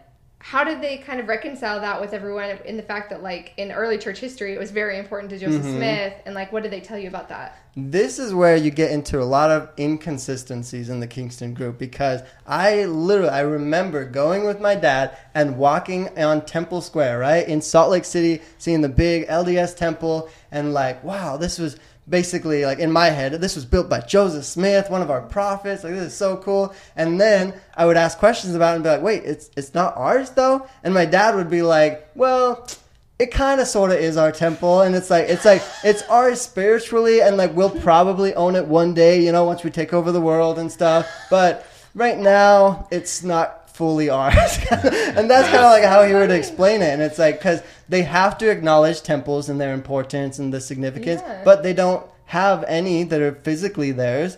But i mean they kind of teach that the temples are supposed to be the orders and the lds people kind of stole it from them or something. I don't know. That's but so, so- intriguing. So, okay, so obviously they believe in Joseph Smith, mm-hmm. Brigham Young. Uh, yeah pretty much where where It's- did the break off, where did the break off happen? Like at which in prophet? doctrine it's uh, wilford woodruff you know once Okay. Oh, once okay. that uh, manifesto came out but they never teach about brigham young they, they basically teach about um, joseph smith and then um, brother ortell and it just kind of skips all those other people So, Brother Ortell was he the first prophet of the Kingston Yeah, group? mhm, Okay, and yeah. and was he um like how long ago was this? Did he know Wilford Woodruff? Was it was it at that time when the Kingston Church started? yeah 1935 Okay. so pretty close i think right Okay, so so he so so the first leader of the Kingston group was probably some type of leader in the mainstream LDS Church before they split off. I would assume. Yeah, like he was um, very well known, and he was an LDS member. They the the history story talks about him wanting to turn in all of his stuff, right? Wanting to live consecration and live polygamy, and the mainstream LDS church said, "No, we're not going to do that anymore, but you should still be a member." You know, like Yeah. like as long as you don't teach it, you can technically kind of live it on the side if you wanted to. And he was like, "No, I want to live it openly and like just teach my stuff." And uh, i- in the history, it said that the LDS Church said, "Okay, like we don't want to just excommunicate you right away. Like we'll give you time." And then something along the lines of uh, Ortell being like, "No, like make your decision right now. Like, am I going to be able to, live this loud and proud or no?" And they essentially said no. So they ex- so he asked to be excommunicated or something. Even though the LDS Church technically didn't really want to, they still liked him. Like sounded like he was a great member and stuff. But he was just refusing to be quiet about it, Wh- which is cool. I think that's awesome. Like he wanted to live true to his teachings and stuff, which I don't feel like the Kingston Group is doing that anymore. I think they're mm. very hush hush and they, they try to keep it all secret. They don't live it loud and proud. And I think Ortell was all about that in the beginning. Sounds a lot like Sam's grandfather. It's kind of the mm-hmm. same way, and he went to Yep. prison for practicing polygamy. Yeah. And they said, "We don't mm-hmm. want you here. We'll release you if you just say you're not going to practice it." And he's like, mm-hmm. "No, I'm going to practice polygamy. It is God's law." Yeah. And they had to keep him a little longer, and eventually they let him out of prison because they were like, "We just don't want to have to deal with you anymore. You're not a bad man. Yeah. We don't need you here. We just have to try to mm, enforce Yeah, this." I think that in, in today's world, anyone that's doing anything that's illegal is kind of being forced to be a little more hush hush about it because of social media and, and, and mm. everything out there these days that it's so easy to spread the word that if you're doing something illegal, you'll probably get shut down. And so mm-hmm. that's probably why a lot of like the FLDS, the Kingston Group are going a little bit more towards like um, secrecy and a little bit more hush hush about a lot of the stuff they're doing. Which is a little bit odd though, because Utah is getting more and more lenient on the whole polygamy thing. Like like that last law that passed about it, and it's just like it's not a felony anymore, right? yeah, it's like just a misdemeanor or something, and Hmm. and it's like I think well. I'm torn because I don't like the idea of polygamy. I would love for it to just stop and everything. But I'm also like, I grew up in it. I don't think it's like the most horrible thing. Uh, to me, I think it's the secondary crimes that are even worse than polygamy itself. And I can't help but feel like if the government did kind of regulate polygamy a little bit more, then at least all the dads would pay their child support, you know, at least be able to claim their kids and, and do at least more of the proper legal things with all of that. But I also don't want to be a supporter of polygamy in any way, Right. you know. So it's just It's Yeah. it's a tough. You and I, you and I are in the same boat here because it's, Mm-hmm. it's tough because we were raised that way, Mm-hmm. and so we didn't feel like it was causing a lot of problems, or you know, we felt like it was fine and normal. Mm-hmm. Yep. So looking back, I'm with you. I'm like, no, polygamy isn't shouldn't really be. You know, I don't know. It doesn't seem like it's the best thing for people, but it didn't seem like it was that bad growing up in it. Mm-hmm. But you're right. A lot of the stuff that comes along with polygamy, it's not just the. It's, Oh, it's not. It's not just polygamy alone. It's everything else that comes along with it that causes all of these big problems. Exactly. Not only that, I think one of the hardest things for me with polygamy is obviously the secondary stuff, but it's also very hard in almost any polygamous group to distinguish who actually is giving full consent um, with full amount of information too. So it's like if women are practicing polygamy, like there's now I think a lot of the the laws are getting looser because there's so many people who are practicing polygamy or polyandry and they don't try to get married, right? But like so which one's more respectful? A guy saying, "Okay, I'm taking on three wives and I'm going to take care of my family," or a guy who has one wife and also has three mistresses on the side, mm-hmm. right? Like I would respect the man who has three wives and is taking accountability for having that family. Mm-hmm. However, it comes down to me for like the consent in it. It's mm. like whether or not those women they may say they're consenting, but if they've been taught their entire lives that that's the only way, like how much of it is coercion and how much of it is consent. And when you grow mm-hmm. up in those atmospheres, Yep. it's very hard to step back and say whether or not someone actually wants to be in that or if they've been I hate using the term brainwashed, but like if they've been brainwashed into that consent To feel like it's what's best. to feel like it's what's best mm-hmm. for their eternal salvation. Well, that's some mm-hmm. pretty heavy load and burden to put on whether or not they're actually consenting. But mm-hmm. no person can say, "Well, you're not actually consenting." you know what I mean? So it's such a tricky, well, tricky. I topic. love the idea of the age regulation. Even so many order members I talked to, I was like, what could possibly help? And they even agree that making sure that no polygamous marriages happen under the age of 18. But Yeah. the Kingston group still does that. And I'm like, your own members know that it would be so much safer, so much more reassuring that it's not being forced or anything like that if they would just wait. And it's like, these people can't just wait a year or two before. If it's supposed to be an eternal, forever marriage, why are they pressuring and pushing it to be so right now? It Well, shows something's up. You, you, Yeah, exactly. It shows I, that there's I think something I think we know the answer to that question though. Why they're why they're pushing it at such a young well, age. we do, but the Kingston members. that's what I'm Okay, trying to reference. to. yeah. Because if you let if you let someone get older to the point where they're starting to make their own decisions, they're very likely to either move out or say, "No, actually, I don't want to marry this person." So once they get older and start having their own opinions, Mm-hmm. I feel like that's a lot of the lot of the time that is the reason why they're kind of forcing it a little bit younger, so they're not at that age where they can make their own decisions and or or disagree. and legally be able to leave too because people Exactly. don't think about the fact especially i mean it's already hard enough for a woman especially if they haven't been able to get outside jobs and things like that it's already hard enough Mm. for a woman to leave a situation and to leave her family and her home Oh yeah. but then you add on top of that if they're under 18 it's like nearly impossible for them to be able to get away legally and if they do the not having any assurance as to what their life is going to look like or how they're going to receive help or do any of those things mm-hmm. yeah, it definitely Very, very difficult. Very a- a difficult. And just so they know, though, it's not impossible. I know many people that mm-hmm. have done it, but it's true. It's so much harder, and the order members know that. And I feel like that's The good thing, it. and this is kind of what I say to all of the, our viewers and possibly some from the FLDS church that are watching, is at least now you know that you can come to us. Like there's there's there's so many people that have left now. There's always somewhere to go. Mm-hmm. There's always someone someone to turn to and say, hey, how did you do it? How did you figure it out? And then we can help them get on their feet, right? So it's there's always that hope that uh, you're not going to be completely on your own. And that's a huge reason why we continue to do this. You know, we started off just wanting to share some of Sam's stories for like our posterity, Yeah. but we've continued to do it really just more as a platform to let people know that there is help. And obviously, you doing that, people will know, like with your channel, Mm-hmm. Yeah. Eskel Grant, E S K E L. There you go. Look him up if you are from the Kingston group. But I'm, you know what I mean? Like, there's so many Mm-hmm. And I feel like both. I don't know how it is in the Kingston group, but I, I'm guessing it's probably similar in both groups. That part of it, part of the fear and the scariness of leaving is not realizing how many resources, not even just in people, but like there's government resources, there's holding out help, there's mm-hmm. these other organizations that can help you get an education, get a job, get on your feet.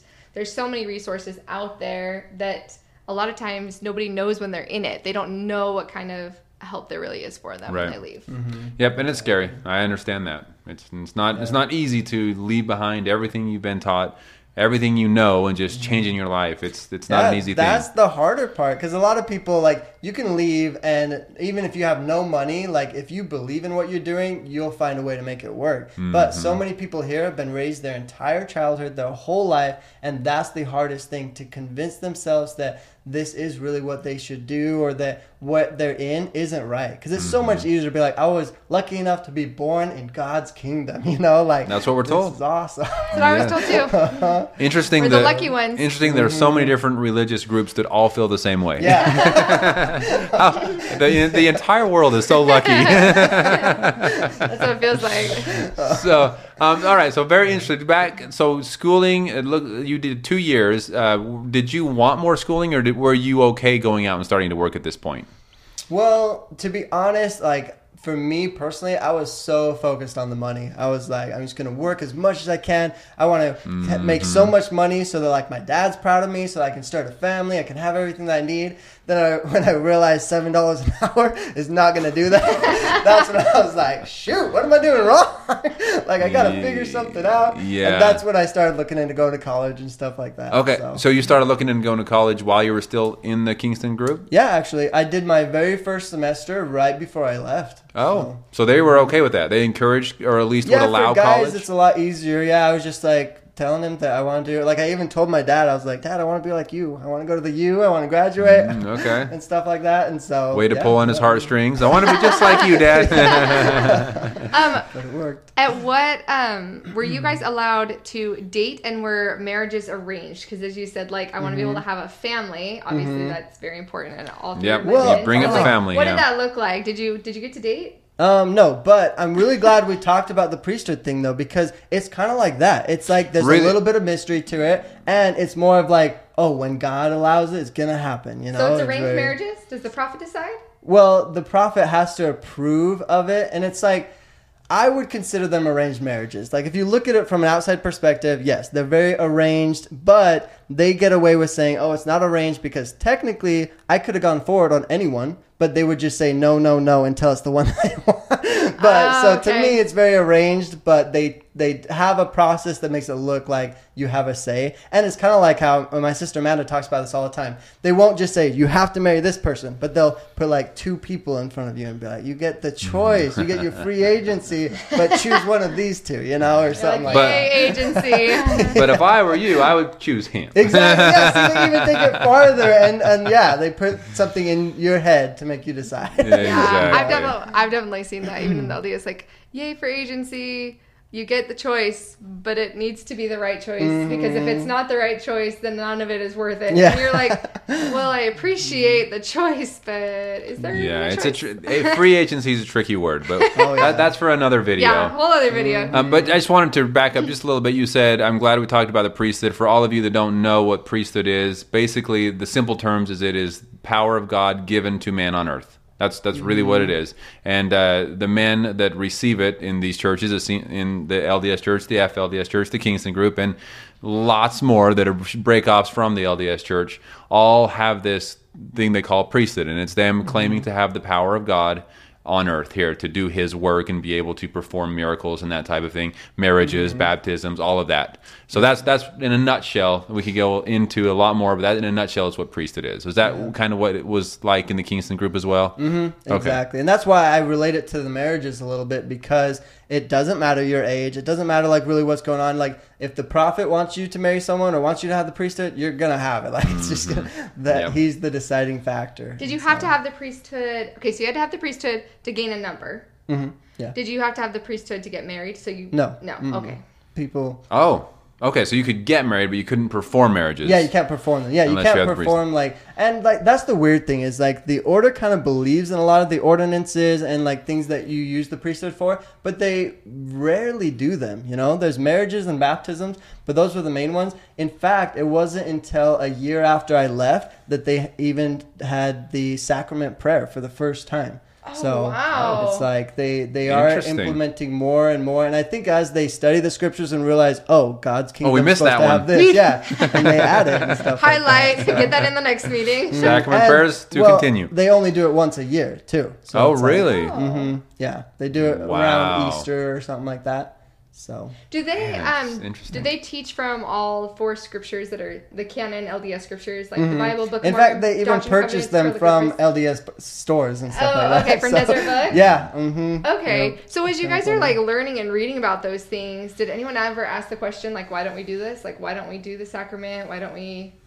Like, were those questions asked often, or did you Yeah, just know no. you couldn't really ask them? No, I think they were asked, but they kind of always had a go-to answer for Mm-hmm. things like that, and so they had been Yeah. asked these questions probably a hundred times before so yeah. they, they have their go-to answers yep Mhm. Yep. They definitely had things they would say and like counter questions to put on you. And my my least favorite was when I'd ask a question and they'd answer it with a question that would just like confuse me and stuff. But so they're um, religious leaders and politicians huh yeah, oh yeah. But like oh, in an organization like that, it's like it seems so much like there is a ladder for power, and so many people.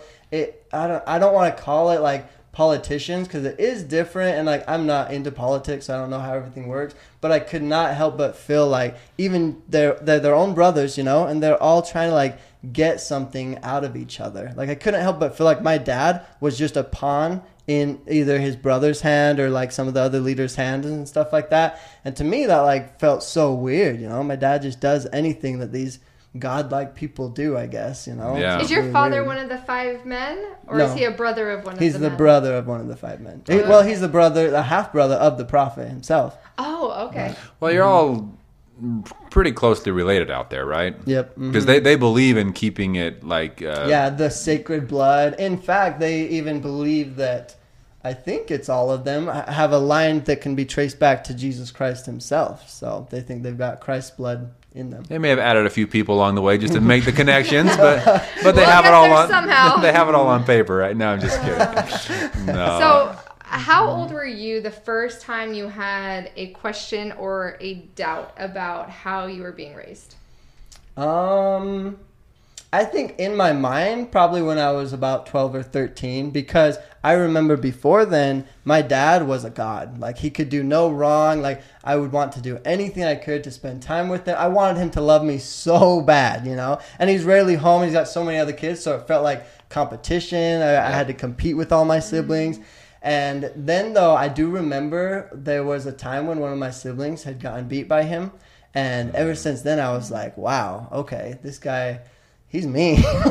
like, my, my whole thought process of him changed. And I was like, okay, so if he's not the godlike person that I thought he was, then maybe my own belief system is wrong. Or like, maybe I don't fully understand this world I'm in as much as I as I thought I did. Hmm. But I never said anything because I was always like, you know, our mom would talk about our dad like so great and like in church meetings they always say the father is the the you should respect him, he's the greatest and all this stuff. But then that made me question their teachings even more because I was like, but I want a different dad or something, you know, I want I want a change and they would keep teaching that, it, that that doesn't happen. Like you just need to love your father, honor your father and your mother, and so that really started having me question without telling anyone that I was questioning. And then once I became about 16 or 17 is when I finally started questioning and talking because my sisters would talk to me about their questioning of the church. And that's when I finally realized like wow we can we can question things. Like we can actually voice our opinions which we we weren't supposed to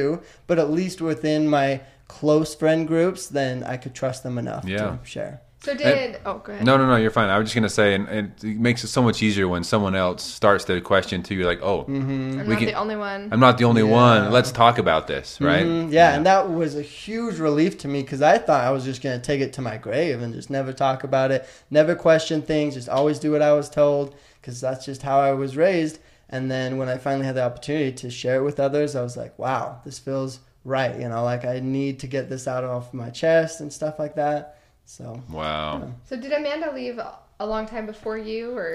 pretty, not super long, but about two years, three years before me, around there. So. Okay. Okay. So she had been out for a little bit, and I assume you were probably talking with her about her experience after leaving and all Well, of not that. Not at first. Oh my god, I was scared of Amanda at first because when she first left, then instantly she went from like my loving sister, I loved her to death, she was awesome, super nice to me, to wow, she's an evil person. Because She's, she was like, fighting doing all these bad things. She's probably like high on drugs all the time, like just being told the worst story. That's that what people were. People, your parents and people from the church were telling you that's what she was Mhm, doing, right? You didn't actually And- know that for sure. Yeah, yeah. But. I believed it so quick. And I Mm. don't know why. I look back and it's like I was so dumb to know her personally, live with her, see her every day, know her kind heart and who she was, and then think, oh, wow, just because she left the church, she's this horrible person. She's on the street. She's got no money. And I even, there was one night I, I finally just wanted to know. So I snuck out of the house and went and met up with her. And I was like, just told her I was like, "Are you really homeless? Are you are you like on the streets? Are you doing drugs?" And she was like, "What? No." I was like, "No way, really?" So that really well, opened my. of eyes. course, the leaders want to s- scare you from leaving, and uh, it's very sad they would com- that they would completely fabricate such horrible lies about someone. But a lot of these really cult-like religions will do that to f- scare people into believing what they want them to believe. yeah. I would say the LDS is definitely the most moderate out of these three groups for sure. You know, by a long shot, Yeah. definitely the most moderate. And I'd say rather than like such like uh, direct fear tactics as like making up stories or something, it was always more of like an emotional, like they'll just never get to be as happy. Yeah. you know and those i feel like it was almost like a more like a saddened thing when someone would leave the church. Everybody just felt so sorrowful. And i know when we made the choice to leave like i would rather have someone be mad at me than have someone be disappointed in me. Mm-hmm. And I feel like instead of having people mad at me or make up lies or anything like that, it was always just the sense of the disappointment that they had because, you know, they just assume that you can always be so much happier in the church. Right. And so it was never a like a direct like attack type thing, but mm-hmm. definitely like a more emotional heartache, like knowing that you're letting everybody down and that they mm-hmm. all think that you could be happier if you were within it. So it's Yeah. interesting to hear like your guys' was so direct and I'm like mine was Oh, yeah. Well, more ours was also so direct because they got away with it for so long, and they were doing it with kids. If you think about it, like they are the dumb ones telling us these sob stories, these lies, straight up lies, because they have done it so many times to kids that are just like, oh, okay, and believe them. So I feel like they get more, you know. Um, they tell more lies or they get like more like into it i guess like they'll just say whatever they want that's convenient for them because they're just convincing this little 13 year old kid you know it's Yeah. like supposed to be super easy, but I don't know why. I don't know. It's just interesting the way they do it. But yeah. So, so at, so at what age were you? So at you were how old when Amanda left? I think I was 15, 14 or 15. Okay, so you were still fairly young, young mm-hmm. teenager, and at this point, so you met up with her and you realized, okay, these are actually lies, and mm-hmm. you at that point, what you thought, okay, maybe I want to leave eventually, or what were Oh you? yeah. Ever since then, I started questioning things. I still wouldn't voice my opinion very much because I, it's like I didn't want them to give any order members a reason to like talk to me or convince me, you know, because they already thought I was just a good follower. No one was gonna come to me and be like, "Oh, the order's so great, you need to stay," you know. And I didn't want to give them a reason to do that to me. So you I just played kept along. it to myself. Yeah. Okay. Mhm. Yep. Played along for a while. And then what was the final straw for you? What Well- did your exit look like? I think it was just the fact that like from 16 to 18, right? I was just growing up, living my life, and I was like, I could make this work for me. I don't care if I have to, you know, but put on a face when I go to church, be a little bit not who I truly am, but like I, I'm okay with that. I could make that work if it was just me involved. But when I would see my younger siblings or really close friends, like especially with my really close friends getting married so young, I had a friend that I grew up by my whole life going through all the grade schools with, and he got married at 16 and was uh, already having a baby like super young. Wow. I remember looking at that and being like, "What in the world?" Like that. Like I feel really bad for him, and it's like I'm in a group that is just gonna like is supporting that and encouraging it and stuff like that. And I was just kind of like, eh, if it was just me being affected, I could have went along with it and still somewhat lived my life and just still been a part of it. But when it was like my younger siblings or even close friends would come and ask me questions, I could not be okay with myself just being like, yeah, it's whatever. I had to like be true to myself and be like, I don't agree with all this stuff. Like, and then they would always be like, but you're in it. You were born in it. Like, this is who you are. And it's right that it's, I was born in it. It'll always be a little bit a part of me, but I couldn't, I will not like represent it. You know, I won't like let people think that uh, that's who I am and that's that I agree with their teachings and stuff like that. Cause that's where I draw the line. Like, I, I don't want to affect or have people look at my life and think that they can just stay in the order and everything's going to be okay, basically. This Yeah. might be kind of a sidetrack question, but when you mentioned he got married at 16, Mm-hmm. I'm guessing he married another young girl. Were they the same age? Or what was the youngest that you ever saw a girl be married? For me personally, it was 15. 15. But- and Mm-hmm. was it more typical to have the age ranges be similar? Because, like in the FLDS, a lot of times, you know, a 16 year old girl would get married to a 50 year old man. Mm-hmm. Was that typical in the Kingston, or did they keep the ages more close? Like, I've Well- never heard of a 16 year old boy from the FLDS ever getting married. I'm sure it happened. I don't know of anyone personally. Yeah. Not Uh, even like the prophets' kids? Because that's what usually what it was. The Right. prophets' kids could marry like I- whenever. Right. Wow. I know they got uh, married younger, but personally, knowl- personal knowledge that I have, the men were typically either like 19, 20, in their low 20s in that age Oh, before they got married that I Okay. personally know of. Yeah. Mhm. Yeah, well, and uh, it shocked me when my friend did because I even remember I didn't have my license yet and he didn't either. So I was like, "How are you gonna get to your wedding?" And he's like, "My mom's gonna drive me." Oh my word! I was But like, I was would that not wanna do typical, that. Though? Was that typical to get married that young as a man? And did, mm. were the young girls ever married to the older men? Yeah, it, it was more typical for the girls to get mm. married younger. It was pretty rare for guys too, but because he was so close to, he was the prophet's kid, so he was mm. able to. But that that is decently rare, I would say. But it was my own personal friend, so I, I definitely remember it very vividly, and it was crazy.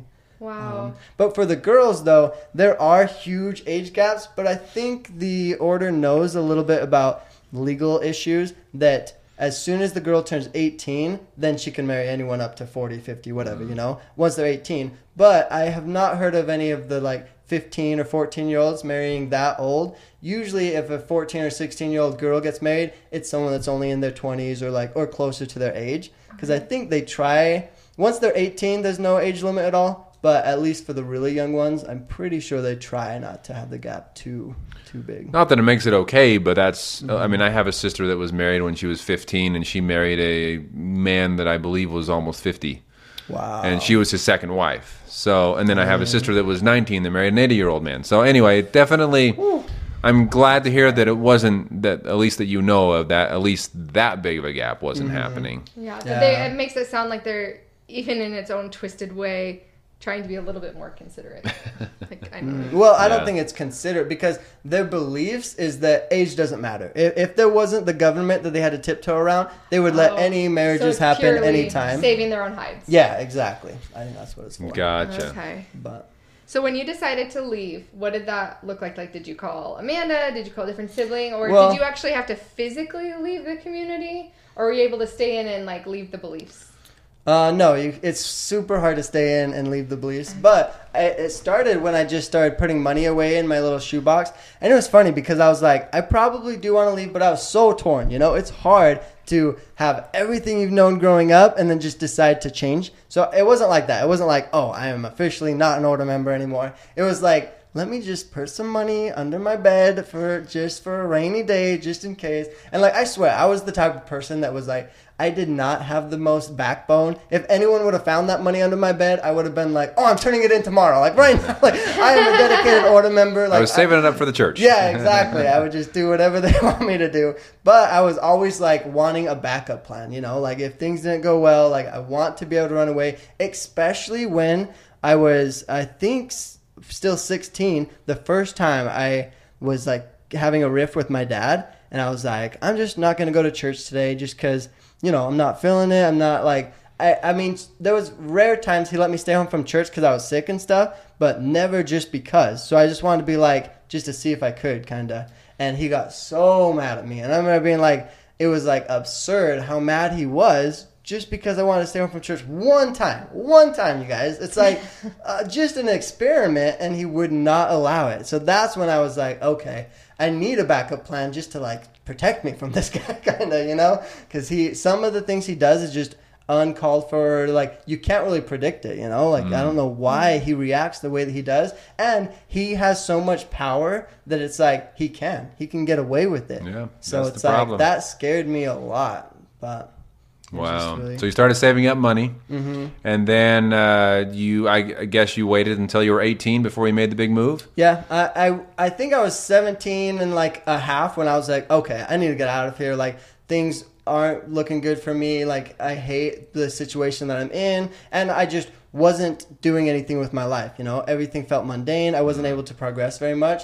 So I called up some of my um, Uh, actually one of my half brothers that was on the outside and I was like, Can I just come live with you? Can you help me to leave? And he was like, It's gonna be really hard when you're seventeen because in Utah the police oftentimes will take you back to your home and stuff. Yep. And so even though I was ready to leave at that point, I just felt like it was better to wait till I was eighteen and then two days after I turned eighteen I ended up leaving. So Wow. Okay. So you say you had a, a half brother on the outside. Mm-hmm. Yep. So he must have been a part of the church at one point as well. Yep. hmm Okay. And so it had, had he left a long time ago, or Like a good four years ago. okay? And what like was he? Okay. So he had been married and had kids probably within the church. No, because he left right as, as he turned 18 as well, I believe. So- Oh. Okay. I'm sorry. Okay. Okay. I got you. So you, but was it him that you moved in with when you left? No, like he, it was interesting. He was my only um, brother that was on the outside. So for some reason, I I wanted his help because I was a little bit worried about asking my sisters for help. Maybe just because of my upbringing, I thought women couldn't do as much or whatever, you know. So I reached out to him, and when he couldn't, then that's when I reached out to Amanda, and then, and, and mm. Amanda helped me fine. It wasn't when I did leave, the half brother didn't even need to help me. He was willing and was able to, but like my sisters took such good care of me that everything was fine. Like I just Yeah. got help from them. So That's awesome. So out of mm-hmm. the ten siblings, how many have left? Um four. I'm the youngest one that I have left so far. Me and then my three older sisters. So Okay. That's so the four of you in total. that have left. That's Yeah. really awesome. Did your ha- did your half brother leave before any of your sisters, or did your sisters leave before? It was very close in timing that I'm not. I think Amanda left first, then my half brother, then my other sisters. Yeah. So, Mm-hmm. Good for Amanda, you know, to be able to like make a move first like that. one. That's it's mm-hmm. very not very common, at least from what I've seen in the FLDS. Mm-hmm. and Like I'm the, sure the she had the hardest because I literally clung to her and like took her advice, and she knew the ropes to help me, you know. Mm-hmm. But I don't know who helped her. Like, go watch her YouTube channel. Yeah, go watch Amanda Ray. Is her Amanda Ray. She's a- she's amazing. a Oh, yeah. strong woman that's been through a lot for mm-hmm. sure. and she's so. helped a lot of people too. So yeah, it's really Yeah. We'll be able to leave. That is mm-hmm. awesome. Very Yeah. awesome. So, what was your mm-hmm. biggest culture shock after having left? I think definitely it has to do something along the lines of like dating and girls in general because like all growing up I don't think of oh how am I supposed to win a girl over? I just think like when is God gonna give me a girl? Like, like, that's that's She just I falls in my of. lap right at some point. I'm just sitting on the bus. All of a sudden, I catch her and we're good. yeah so once I left I was like shoot dang how is it gonna work now you know what what do I gotta do and so that's where I think was the biggest shift for me I had to figure out like what my beliefs were on it first what I wanted my moral, morals to be and things like that and then how I was gonna put it all into action so Yeah. Wow. Well, before we get into any questions that you might have for us, um, Mm-hmm. and I'm sure everyone is going to want to know kind of what you're up to now. Mm-hmm. How are things looking for you? How did you how did you uh, overcome some of the challenges of going into the normal life, like like dating and that kind of thing? Mm-hmm. So so what are you up to now, and how how's life these days? How long? First of all, how long has it been? It's been six years now Since you moved uh, out. almost seven actually coming up on seven so Wow. Okay, so a lot has happened, I assume, in the Oh, last yeah. seven years, We almost. could probably do another couple hour yeah. We won't keep you here all day. So the, the, the short version of, of kind of afterlife. Okay, yeah. So I'm definitely a very slow person.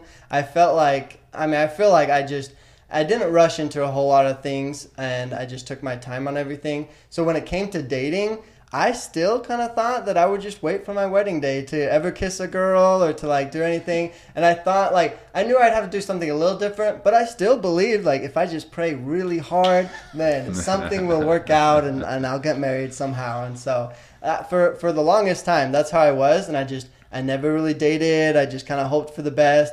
And I think a good maybe year into it, a year after I had first left, and I was like, okay, maybe I should be more open minded. And I kind of had a crush on this girl too. So I was like, okay, maybe I should do something. And I had been talking to this girl a lot, but I didn't dare to like ask her out or anything. And I could kind of tell that she was wondering like what I was going to do as well. so I finally just ended up kind of sending it from there. And I, and I was super slow. Like literally I sta- started dating this girl, basically the first girl I had ever dated in my whole life. And then we dated for almost two years. Well, we, in total, we dated for about two years, but it took me six months till I, I had even like held her hand and stuff like that. So I was way slow. That's a patient girl. slow. Yeah, uh-huh. and and like we were just very like I was so just getting used to it. I guess I was really bad at all of this kind of stuff, and and I really appreciate her, even though we're not together anymore. Like everything's different now, but she was so pa- patient with me. She was mm. very understanding, and she I needed her because she taught me so much. You know, she helped me understand like just how to be comfortable around a girl, how not to be so weird, you know? It's like first Oh, I know, I know. The same thing happened to me because from where we're from, the man is in charge. The women don't really have much say in the matter or get to make their own mm-hmm. decisions, right? Yep. And it's so hard trying to be this manly figure and be in charge when you don't know you don't have a clue what you're doing. You're so in the unknown and you're like, I'm supposed to be the one in charge? Like what? Oh, I, I don't know if it was the same for you, but I pretended to know everything. Like I Mm-hmm. pretended, like I, I put on mm. this face. Oh, I know everything. I can do this, and I think that mm-hmm. it showed through as being a very cocky person. Yep. Because if you got to know me and talking with me, it was pretty obvious I didn't know everything. Yeah, it didn't take me long to be humbled in that yeah, yeah. Me too. Me mm-hmm. too. It was wild. Even I have a YouTube video about my first kiss because it was a huge buildup. We were together for technically it was close to two years, probably a year and six months that we finally had our first kiss. What? And like, no. yeah, it was forever. I'm telling you. I'm gonna go straight so to your slow, channel. guys. I want this whole story. Yeah. Whoa. I think the YouTube video will even be more specific because I read from my journal because I don't have the best memory and so I don't remember like all the specific details. But when I told my YouTube um, video story about it, then I did. I talked. I went through my journal, remembered some of the dates and how it went, and like certain things that like I'll always like that stood out to me in the moment. Like in the journal, I was like, it was a Friday night and everything. like I even wrote like what song we were listening to and stuff like so this. It was cute. like So, it was so a you, huge event. so you've been dating this same girl for about two years. Mm-hmm. Yeah. And then, so how did she? Because she's from the outside, right? She's not. She was never a part of the Kingston group. Mm-hmm. Yeah, that's why I'm so surprised. She was patient with me. She was like, Like that is very that like very high level patience right there. Mhm, I am, Wow. I am not that patient. No, she would have. She would have left me in like a, in a month. She'd have been like, "Oh, no kissing. I'm out of here." it's true. It's true. Yeah, and I was just awkward too. maybe maybe that helped. I don't know. but yeah, but, but what's weird though is it was like we were boyfriend and girlfriend. Like we did everything a boyfriend and girlfriend would do, but not kiss. I guess you know, like we would hang out all the time. We were best of friends, and like uh, maybe she like thought I was like. I don't know. She could have possibly thought I was maybe gay because I just wasn't into it, that kind of stuff. But it was just like I was just so new to it, you know, and I wanted to take it slow and like figure it out on my own terms and stuff like that. So I'm just glad. That's awesome that you out. were able to do that though too, mm-hmm. because Yeah. a lot of times when people leave like one extreme, they tend to go and flip clear to the other extreme, you know, mm-hmm. where they want to try everything right away and too much and. And, you know, into a not healthy balance, and then it takes Yeah. a long time to get to the middle. So to go from an extreme and slowly work your way to a middle is like such a healthy way to do that. So Yeah, that's that's- awesome that you're able to do that. Mhm, and I think a lot of it was because I even in the Kingston group, I tried really hard to like figure out who I was and what I truly wanted. So when I left, I kind of just continued that and and I really believed in like staying morally pure and things like that. And so I kept those with me up to the extent of what I believed. And it was weird because the transition of when it happened in my head of when I believe, oh, okay, I don't have to save my first kiss for my wedding day, but then of it actually happening in reality took even longer. So it's like mm. my own beliefs in my head would change every once in a while, but then it would take even longer to actually put them into action and stuff like that. Yeah. So it's like it's hard to derail 18 years of being told something and being convinced and truly believing something. Oh, so I I agree with you hundred percent. Mm-hmm. Yeah, definitely. So, how did you go from being in such a religiously? Uh, how did you go from being in such a strict religion to then no longer believing uh, in religion? I guess. Uh, well, I definitely believed in religion. I was like so convinced that like I still needed to be a good disciple of God. I still needed to do everything right, and, and even more so, I think the reason why I was so afraid of kissing girls and stuff because I was like, okay, now that I don't have God's church to let me into heaven, I have to figure out how to get into heaven. You I was know, actually going to So- ask when you left, when you first left, like, um, did you no longer believe that the prophet was a prophet? Like, did your belief of him as a prophet go away before you left, or was that after? Because, like, Sam, he still believed Warren Jeffs was the prophet when he left. He just Oh, yeah. didn't want that lifestyle. I want a different lifestyle, but I still believe that one day I would probably go back. That's that's- kind of what I thought. And it's common. He's had brothers also that like we've helped leave that like they Still leave believe. and they had like Warren Jeffs as their back screen, like the screen on their phone and stuff. Really? For a long time, and then they they realized they want a different lifestyle, and then they stopped believing in the prophet. Did you stop believing in the prophet first, or did you leave and then mm. kind of came out of the beliefs? I definitely stopped believing first because I remember one time catching the prophet of God in a lie, and I was like, God can't lie. Like, how is he? Hmm. How is he? How did he say what he just said? Because I was with the group of kids that he was talking about, and the prophet said, "Oh, this did not happen," and I was there and I saw it with my own eyes, and I was like, "Whoa." Okay, Wow. something is wrong. So I think I, I got lucky enough to be in a situation to realize, okay, like either he is a prophet and prophets can make mistakes, or he is not God's prophet, you know. And so I think it wasn't that hard for me to convince myself that he probably isn't God's prophet. So when you so. when you left the Kingston group, it was Mm-hmm. okay. I'm done with this. I don't believe in this anymore. Moving Well, on. It was more of like I still believe in it, but I think it's somewhere else. I felt like I was going to search, which was weird because I, I wish if I could talk to my younger self, I'd be like focus more on discovering it within yourself instead of finding someone to tell you it. Because I was so focused on okay, this isn't right, so I got to go find what someone to tell me what is right, you know, rather than focusing on like reading the scriptures myself and discovering it for myself, basically. Mm-hmm. I felt that way a lot when we Yeah. went through our spiritual journey. I remember thinking that because when you've been raised your whole life that this is the one and only truth, Mm-hmm. and then if you start dismantling that and you're like, I don't believe that that's the truth anymore, then you think there has to be one and only truth somewhere, right? Mm-hmm. yeah. The idea that there's this one and only, it's like, So so, then I started it. trying to look as well, and I'm like, but where's the one and only? Is it this one? Is it this one? Is it this one? And it took a while before I realized, like, like what you were saying, like, oh, I don't have to find a replacement. I can go on my mm. own spiritual journey myself Exactly. and not feel like there's replacement. But I feel like that's very common when you leave a religion that says it's the whole truth. Then you think, well, there has to be a whole truth You out have there. to find it. Yeah, and I think that's why I was so appealed to, or like I liked the mainstream LDS church so much because I started visiting as many churches as I could. I met with uh, Jehovah's Witness missionaries, I met with Baptist missionaries, and with the LDS missionaries. And I just like I felt so much like I needed to hurry and find a replacement to like for someone to tell me what to do because I was scared of trust. I basically didn't trust myself. I was like, oh, if I tell myself what's right or wrong, I'm just gonna do what's fun, you know. So I was like, I wanted to get a replacement. So I started visiting with so many others and just felt I feel bad because like I wish I could have talked to myself back then and been like, don't don't focus so much on just having needing someone to tell you what to do. Figure out how to decide that for yourself. But Okay. Yeah, I can understand that for sure. I mean, Mm-hmm. but I feel like coming from a place, you and I similarly, coming from a place like that, we do need something. We need a replacement. at or the time, for sure, yeah. at the time, we I need agree. we need something, uh, or we go off the deep end.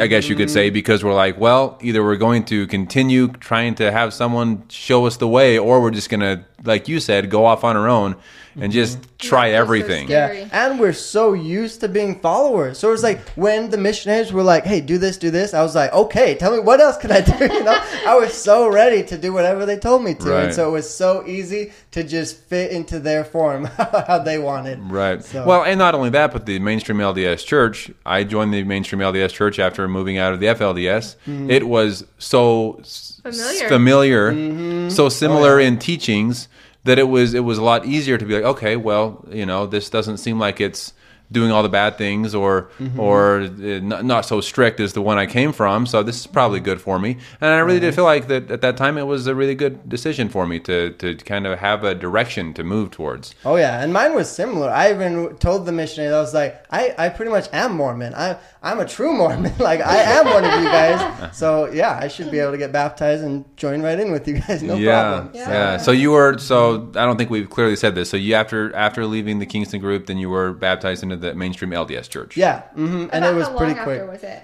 Like I thought it was a year, but because I left on a, my LDS mission, I think only a year and a half after I left the order. So I'm pretty sure it was only six months because you have to be an LDS member for a year before you can serve. I Correct. think, Yes. right? Yeah, yes. And I Yeah. left on my mission like exactly a year after I was a member. So I'm pretty sure it only took me six months. So it was pretty quick from what I remember, but I'm a little bit hazy on that. I don't know Okay. the exact Did- timeline. Did you have to have any specific interview coming from a polygamous community to Oh, join yeah. the LDS? Mhm. And- I didn't get someone as cool as Jeffrey R. Holland, but uh, I got interviewed by Elder Corbridge, and he, Oh, awesome.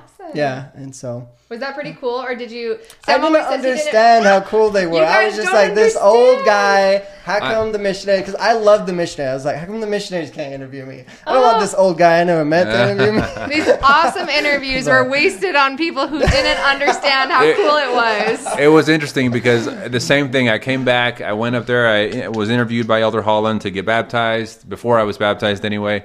Came back down, and next the next Sunday I was in my at church, and a lot of the people were like, "Oh my gosh, I heard that you met with Elder Holland." And I was like, "Yeah," and like I didn't realize. I thought that everyone met with the apostles. Yeah, and especially coming from the order, it's like we all meet the prophet Exactly. Sunday. It's like, exactly. I I shook Warren Jeffs' hand a hundred times, Mm-hmm. right? Like it was like no big deal, and he was the prophet, right? So to me, it was. It just didn't seem like it, I didn't realize how big of a deal it was that like so many members of the of the mainstream LDS church were like, "Whoa, you met who?"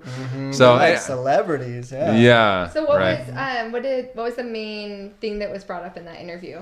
just like what my polygamous group was, and he like pretty much was saying like you're not a spy for them, are you? or something, you know, like you're not. Some people leave those polygamous groups, go through our temple to learn stuff like the ceremonies and stuff, and Oh. then bring it back to to their leaders. I would and he's not like, you're not doing one of those, right? And I was like, "Mm, no, I never even thought about that. Now like, that you mention it, uh, because also I was a little unsure because my first time going to the temple, I brought a notepad because they were like, "Oh, pay attention," and I, I have horrible memory, so I was like, I want to write down things and make sure I can look back and remember it. And when they were like, "Oh, you can't, you can't write things down, you can't bring a notepad and stuff," I was like, "What?" That blew my mind. I was like, "That's crazy." oh, this was when for your So interview. first- no, no, the No, first no, time no. going through the temple. Oh, Oh, through to the temple, through the temple. Because Okay. I was so nervous because I had all growing up, I was told all of the anti-Mormon doctor doctrine stuff, and one of them was blood sacrifices. Mm-hmm. And only a year before I went to the temple, I watched the movie Divergent. If you guys have seen that, they Ah. literally have to cut themselves and put the blood in a bowl. And I w- I went to the temple fully prepared to cut myself and give some of my blood. I really did. I was Oh like, word. that that kind of makes sense, I guess.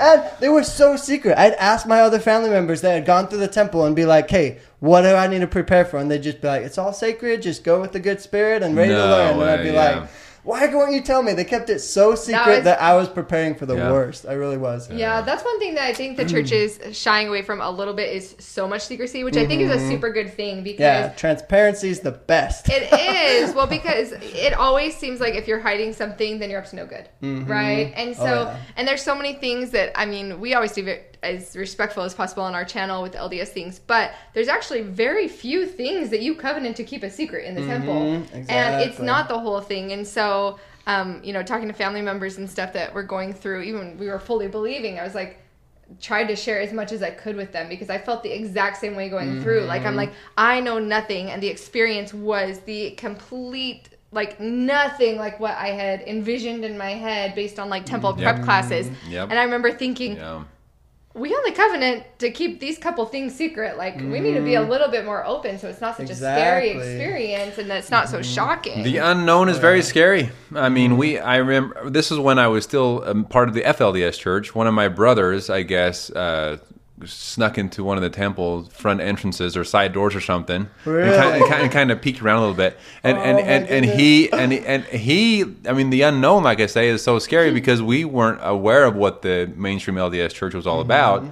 We didn't know if like he was going to be shot at or like what was gonna what was going to happen with him by sneaking into the temple. the little old elderly couple coming out with, coming out to shoot So you. anyway, but but I'm, I say this because if if it's unknown, it can be pretty frightening. Uh, So so transparency is definitely a good way to go about things. Yeah, especially when it's like when people don't know, they come up with the and even me in my head, I'll come up with the craziest things that I could possibly think of. And I've seen a lot of TV shows and movies, so I can come up with some crazy stuff. And it's like I just wish so bad because honestly, the things I can come up with, they, they it couldn't possibly be as bad. You know, it's like Right. I wish they would just tell. And like that's one of the questions I want to ask someone from the FLDS because um, the whole thing with the altar, like, uh, I, I, this is way off topic, and we could totally take this part out. But I remember like feeling super weird about anything that was sexual at all. And I remember some one of the anti-Mormon literature was that the altar was like a bed, and like people would watch them like sleep together on the bed and stuff. And I was when I found out that didn't happen in the ma- mainstream LDS church, then I was told that happened in the FLDS church and stuff like that. And so I was like. Yeah. Is that real? And I was like, that just seems crazy. So yes, it is real, and it's and some of this proof has come out recently in some of these documentaries on on uh, Keeps- Netflix and also Mm-hmm. the other one, Preaching Evil on Peacock, I believe it is. Mm-hmm. So it talks about some of these things, Mm-hmm. but but yes, in the FLDS church there was definitely that going on. They called it a heavenly Mm-hmm. session. But from what I understand too, which is so, I mean, obviously Warren took it to a crazy new level. It only happened with Warren. So even though there's altars in the LDS temple, you know, lots of people participate over altars is like what you're over for marriage and celestial marriage and things like that. Um, but obviously there's nothing sexual in the LDS. But for the um, FLDS temple, the only person who had any type of sexual stuff on the altar was Warren, wasn't it? As far as what all the documentaries, Or is I what mean, we understand. Sam Yeah. didn't even know that that happened with Warren. Like the rest of the community did not know, That was unless kept you were part of the heavenly sessions. Like his wives, his very small. Wait, upper you have a sister that was his wife, though. So what They- not you they weren't Warren's, allowed to tell. not Warren's Oh. wife, and not only that, but to be blunt here, the moment my sister was married into the Jeffs family, it was she was kind of cut off. I mean, I saw her on occasion. She wasn't about to tell us about anything that was going on. She was. She was better than the rest of us at that point because she was a part of the Jeffs family, Wow. and so even if even if she knew all the dirty, dark secrets, which I'm sure she does, uh, well, first of all, she was never married to Warren. She was married to Rulon, Rulon. and then Warren's brother, and then another Warren. I don't want to get into all that, Yeah, but yeah. anyway, that is infuriating. But but she wouldn't be telling us about what was going on. So it Okay. very secretive. Dang. Yeah. So was that early for you when you realized there wasn't a bed in the LDS temple? Yeah, well, no, I first saw the altar where you just kneel down at, and it was like, I know it's small, but in my head, I was like, whoa, is that what that is? You know, like freaking out. Then and then you're then you're making up other images of what could be going on. So Mhm, yeah. exactly. And honestly, like my first time going through the temple, I went through the whole thing, got to the end, and I was like, okay, what's next? Like, this can't be all of it. Like I was told so many things that there's got to be something crazier, you know, Yeah. happening. Yeah. See, that's funny because you and I are the same way because we came from these extreme religions that Mm-hmm. I went through the temple and I was like, oh, that's it? Oh, okay. Someone that what isn't from a very crazy religion like ours goes through the temple and they're like, whoa, that was weird. Really? So, even yeah. growing up LDS, even growing up LDS, and I like went to temple prep classes, and my entire life I knew so much LDS doctrine, and it was still so secretive that when I went through, I remember it was super overwhelming and way more odd than what I was expecting. To where I was Oh. like, "This is weird," mm-hmm. but I, I didn't have a whole lot of time to process because as Yeah. a woman, like oh. you go through the day before you get married. So our wedding was the next morning. So like hmm. I go through and I remember thinking, "Whoa, this is a little much." Yeah. But I didn't have time to process because my next thought was literally like, "Well, I'm getting married here tomorrow, so let's shift gears, focus on that. I can go back Yeah. and figure all that out later, you know." Mm-hmm. But I think even for LDS members, it can be a lot. And so I asked Sam like later, I was like, "That was like." a lot to take in and it was kind of a little odd and he's like mm-hmm. really i don't remember that and i was like it's probably because that's like the strangest things that happen in the lds i think would be considered the one things that happen in the temple and for the flds a temple ceremony is like the most normal thing you've ever seen you know so i don't know No, it's true. So I, I'm not surprised to hear you say, "Oh, it wasn't that bad." Like, no big deal. But Yeah, but um, I did think something was getting, being kept secret because my first time going through, I remember walking past the sealing room and they didn't let me go into it. So I was like, "Oh, that's the secret." how do i get in there i don't know what goes on in that one yeah, so Yeah, it was just that's so true. much going on in my mind. It Oh no. You're like, the altar's bigger in there. I hope that doesn't mean anything else. It doesn't, by the way. Nothing weird happens in that. They just have a bigger altar that you kneel at for sealings. yeah, well, nowadays, I mean, six years ago, Well, now they have videos. You can see all the See? rooms and stuff, but Yeah, it's nothing. nothing back then, scary. even even five six years ago, there wasn't this much information out here. But now it's a, mm-hmm. they're being a lot more transparent in a lot of ways. So Oh, yeah. And for anybody that is like interested in wanting to know more, like w- whenever there is a new temple built, they have open houses where you can actually go and walk through and get to see the temples before they're dedicated. Once they're dedicated, then it's only for members that have temple recommends. But before that, if you ever have an opportunity in your area to go walk through, it's really cool. I think you'd probably enjoy getting to see for yourself what's inside What's- and what's in kind there, of yeah. yeah. not have that. they're not going to tell you. They're not going to tell you what happens happens in there and all that. See all but the you'll, rooms you'll and the be able to beauty see. of it. it. They might talk a little bit now about what happens, and I'm not sure. I've they, never. They at least tell you the titles, like this is the sealing room, This this, is the is for endowment the room. yeah, Okay. the endowments. and Okay, stuff. I have. I've never done a, a, a one of the open houses, so I'm not sure. Yeah. But Nice. but uh, okay. Well, um, before you haven't, if I don't know if you do have any other. Oh, Sorry. I have one more question. Where'd Yes. you serve your mission? Uh, um, it's called the Barbados Bridgetown Mission, but it was just in the Caribbean islands. So- Caribbean island, English Oh. speaking. English speaking. Yep. So it was really fun. Awesome. And how was that? It was awesome. I have a whole YouTube video on that as well. Uh, a few pictures from it too. That was my favorite. I love taking pictures on all the different islands I went to and stuff. Um, and yeah, it was cool. Honestly, one of the biggest like benefits of becoming LDS and like um, I guess being a part of the church was being able to serve that mission. Like I learned so much from it. It taught me a ton. I I would never I don't regret it at all. Like I love it so much. And I, am still LDS. Like I still go to church every single Sunday. I I love the church. I really do. I just am not the type of person to just ignore the flaws, you know. It's not perfect. It's not they they don't not make mistakes, you know. There's still some things that I think could be better. But I love the church. I love going to church every single Sunday. I love being uh, a part of it and helping with all the service projects that they have and stuff like that.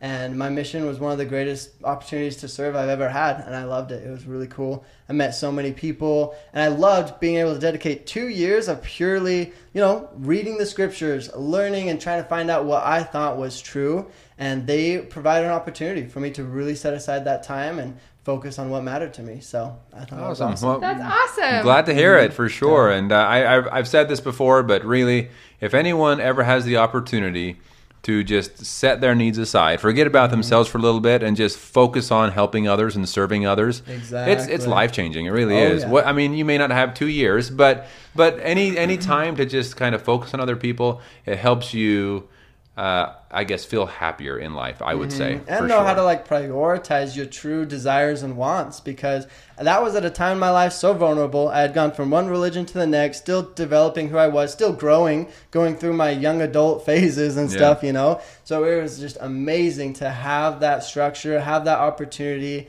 and just to really focus and prioritize on that type of spiritual stuff. So that's awesome. awesome. Okay, I think that's the perfect segue into great so yes, no, I was just going to say before, uh, kind of, I don't know if you have more questions for us, or if you do, uh, have, I'm an open book, so have okay. at it. But before we get into any of that, I was just going to say for any of those that are still in the Kingston group, if you had something you would tell them, what would that be?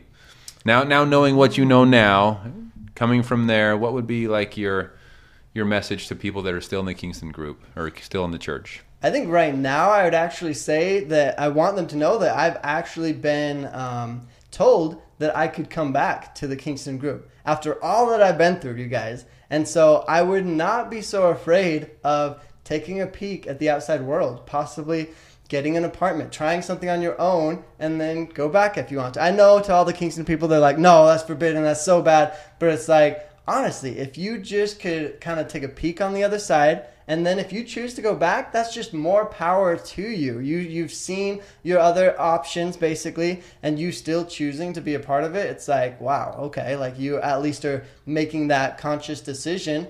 Whereas so many people that are just there because they're there. They don't. They're like too afraid to try anything, or they fear if they leave, they won't be able to come back and stuff like that. It's like I, I just wish they knew that they have so much more potential. There's so much more that they can try, and and it's not that hard on the outside. Honestly, anyone that's like determined, hardworking, and really has a desire to make it out here, you can do it. There's so much opportunity. There's so many people that are actually kind and loving and willing to help. And in the order, they make it sound like that's not a thing, and that you're going to become homeless and addicted to something super fast. But that's not the case and you, yeah if you if you determine and you have a true desire you can accomplish anything in this world and so that's what i wish i would have known at a younger age and i feel like that would have given me way more confidence and just the ability to go out there and just to chase my dreams so Awesome. Awesome. Well, so thank good. you. Thanks. Great, great message. I think that would be a great message for those that are still in the FLDS or any anything that you're considering moving on from. yeah, so, absolutely. So thank you for that. Like you said, before we, we left, we wanted Eskel to have a chance to be able to ask us some questions, and mm we'll kind of end on that. Some questions that you have for us. Okay, yeah. There's just a few. I won't take up too much time, but I definitely wanted to know a little bit of the dynamic of your family because you had three moms or four? four. It? Okay. So, so okay. yeah, so three. So when I was born, uh, there were three wives in the home. Okay. And so I grew up with three, but by by the time I was about nine or ten years old, the fourth mom was brought into the home. But she was already she had previous she was a widow at this point. Mm-hmm. All of her children were 18 or older, so they were out of the home. So she just became a part of our family, and uh, but no no kids were added to the family at that point. Okay. So. So Yeah. did you get four times the love then, or how? I guess you could say that. Four times of the watching eyes.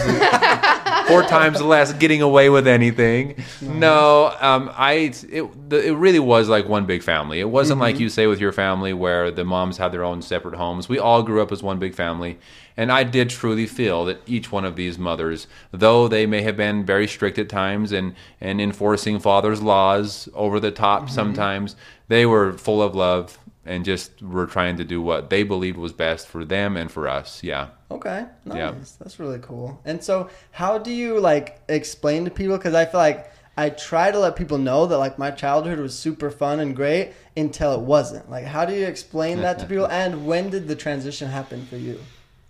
Oh boy. Um, I, I think that my childhood was a blast in the sense that I had a lot of uh, loving brothers and sisters and family around, and I didn't know any better. Uh, I didn't know that I was missing out on becoming a football star. No, I'm just kidding. uh, no, I, I really didn't know kind of anything else, but I felt like I had a great childhood. I had a wonderful family. I had the backyard was mountains.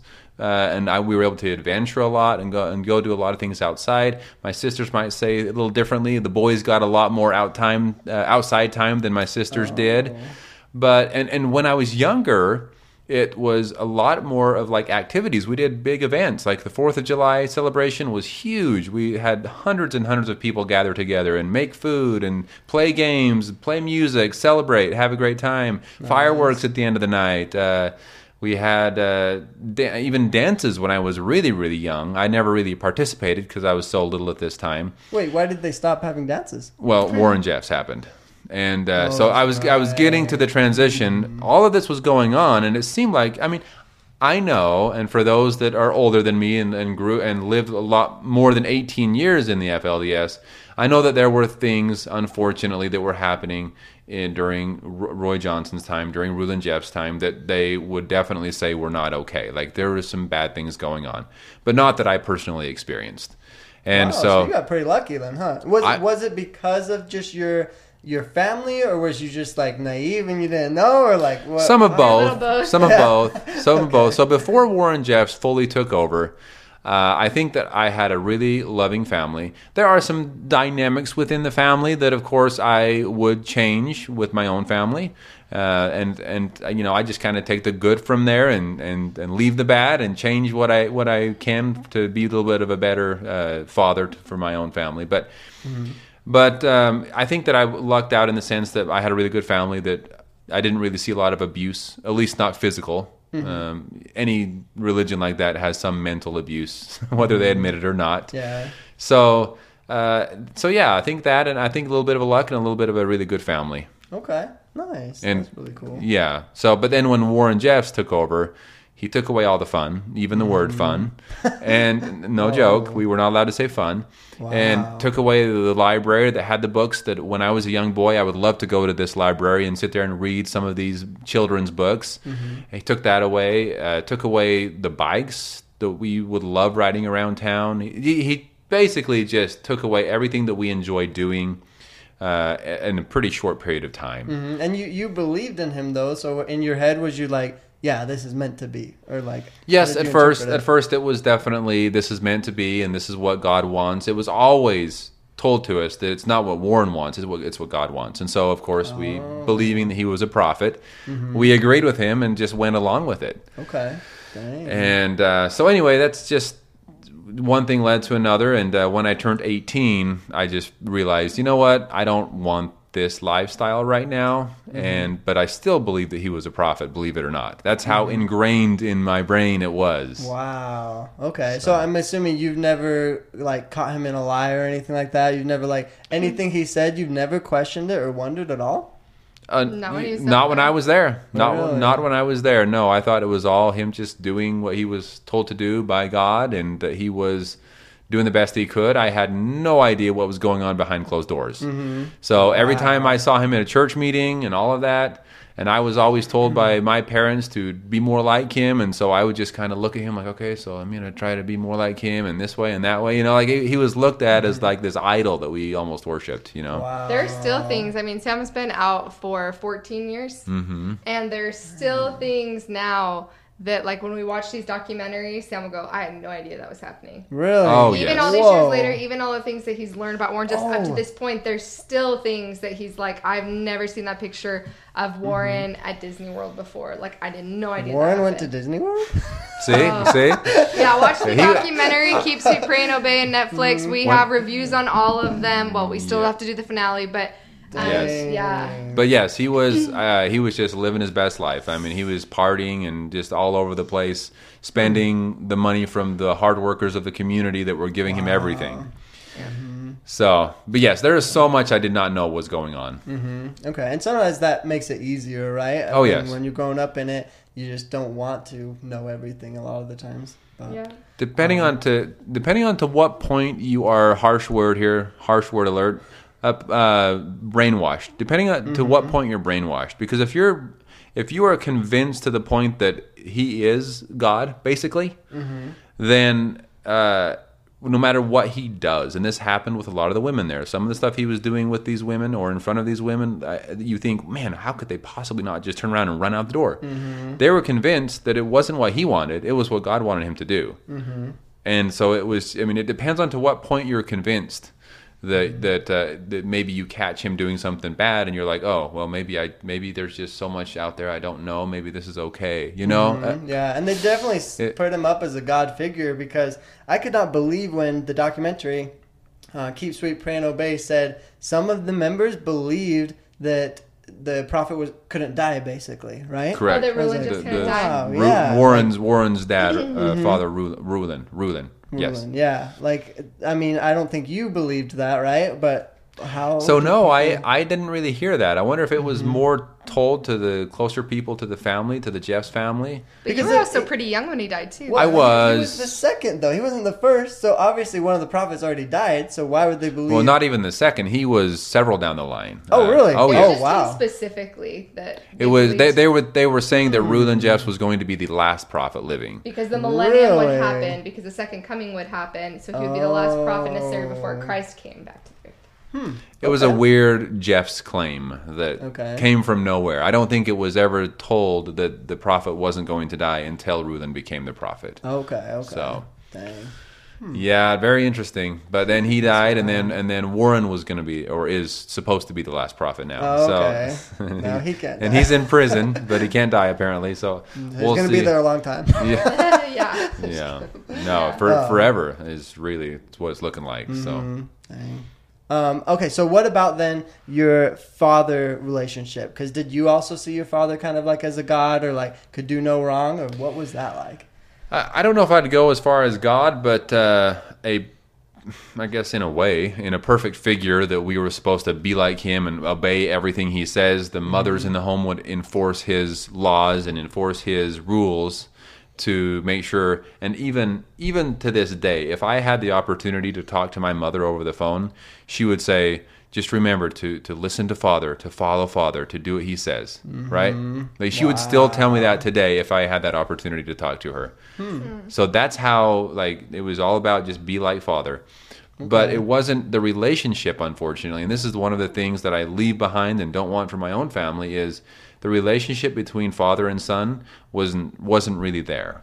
Um, mm-hmm. He was a, a father figure to me, but not a daddy. He wasn't someone that I could go mm-hmm. to if I had a boo boo and I needed to go and, and, and cry in someone's arms. He was not. He was not there in that way. He was more mm-hmm. disciplinary. Like if something, if Sam was in trouble, then he Yes. would go and talk to his father. If, if you got in big trouble, especially as a teenager, once you get older, then basically, if you went to father's office, it was because you were in trouble. And is your dad still alive today? Yes. So what would it be like if you saw him today? Like, if you had the opportunity somehow, some way it worked out. Yeah. Um, so um, I'm able to have some type of relationship with him at this point. Oh, Uh, I'm not wow, going to get into too many details. I don't want to get anyone in trouble, but um, it's uh, it's it's it's as good as it can be. I'll say that. Really? Uh-huh. Wow. Okay, I didn't expect that. I Yeah. with my dad, it's really hard because like I already bring a ton of heat on him because of my channel, and my sister Amanda already has pretty much gotten him in so much trouble. But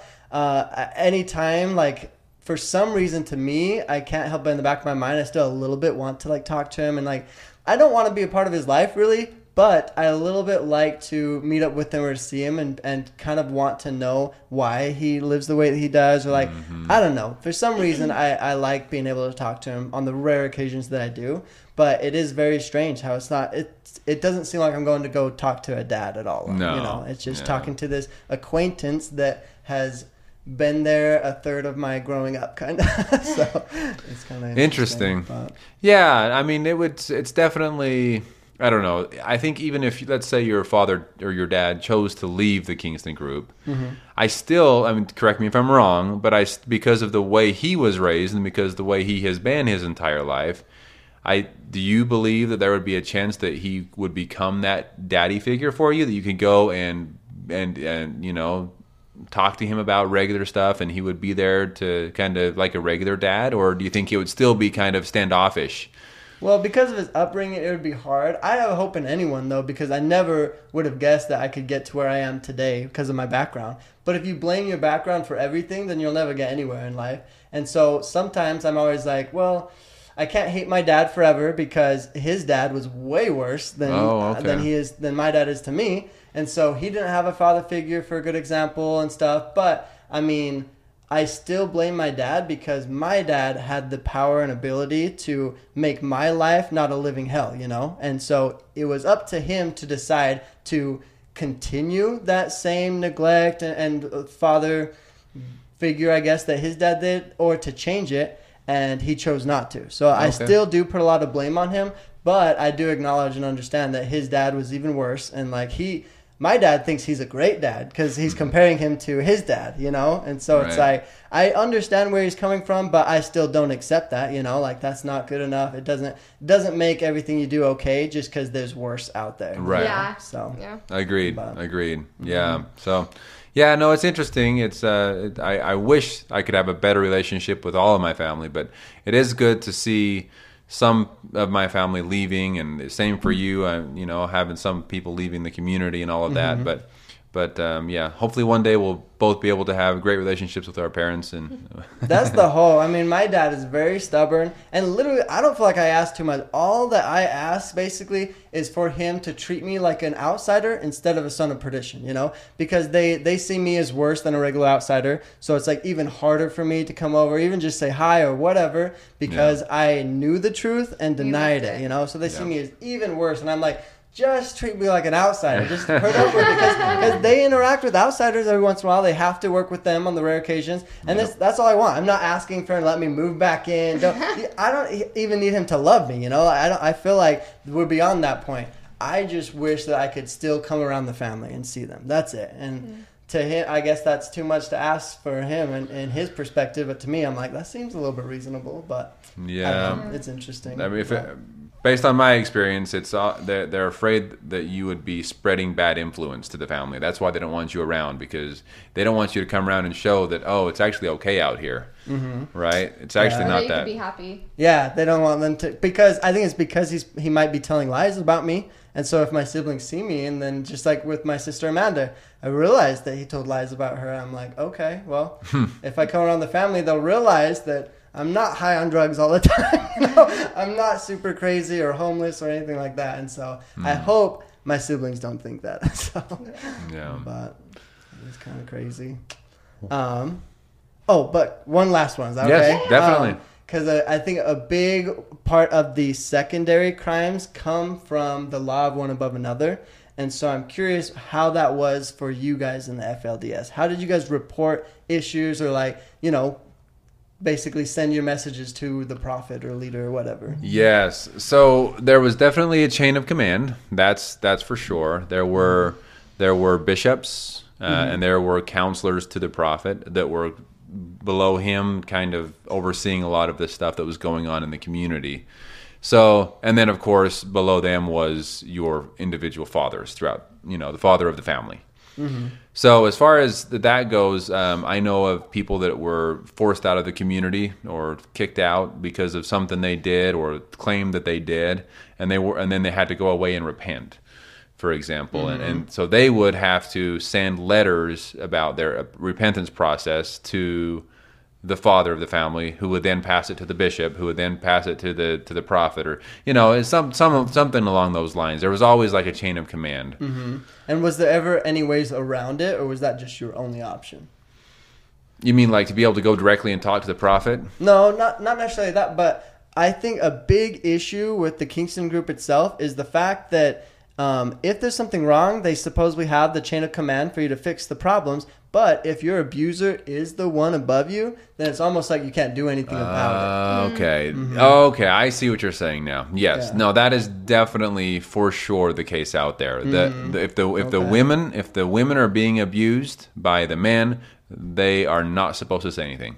Wow. They they're supposed to just shut up and be obedient. In there, we have some of the manuals on Yeah. that Warren Jeffs has written for the women, and even in there it says if your priesthood holder is having problems, you need to support them and build them up because if the church finds out, like if the prophet finds out that the man is struggling with his priesthood, well then it's your fault for showing his faults to the prophet. Whoa. And then when they lose their priesthood, it's on the head of the woman Yeah, then it's all their fault. then it's all the woman's fault for for um, showing the man's weakness to the prophet, Wow. even if that includes abuse.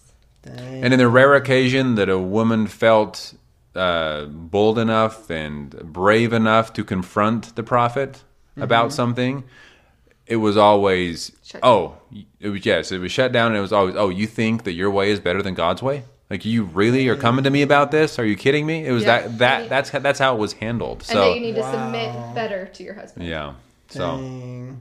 So very much so. I, I now I understand where you were coming from, and Mm-hmm. yes, there was definitely that the the, the it was a patriarchy, and Mm-hmm. the men were way above the women.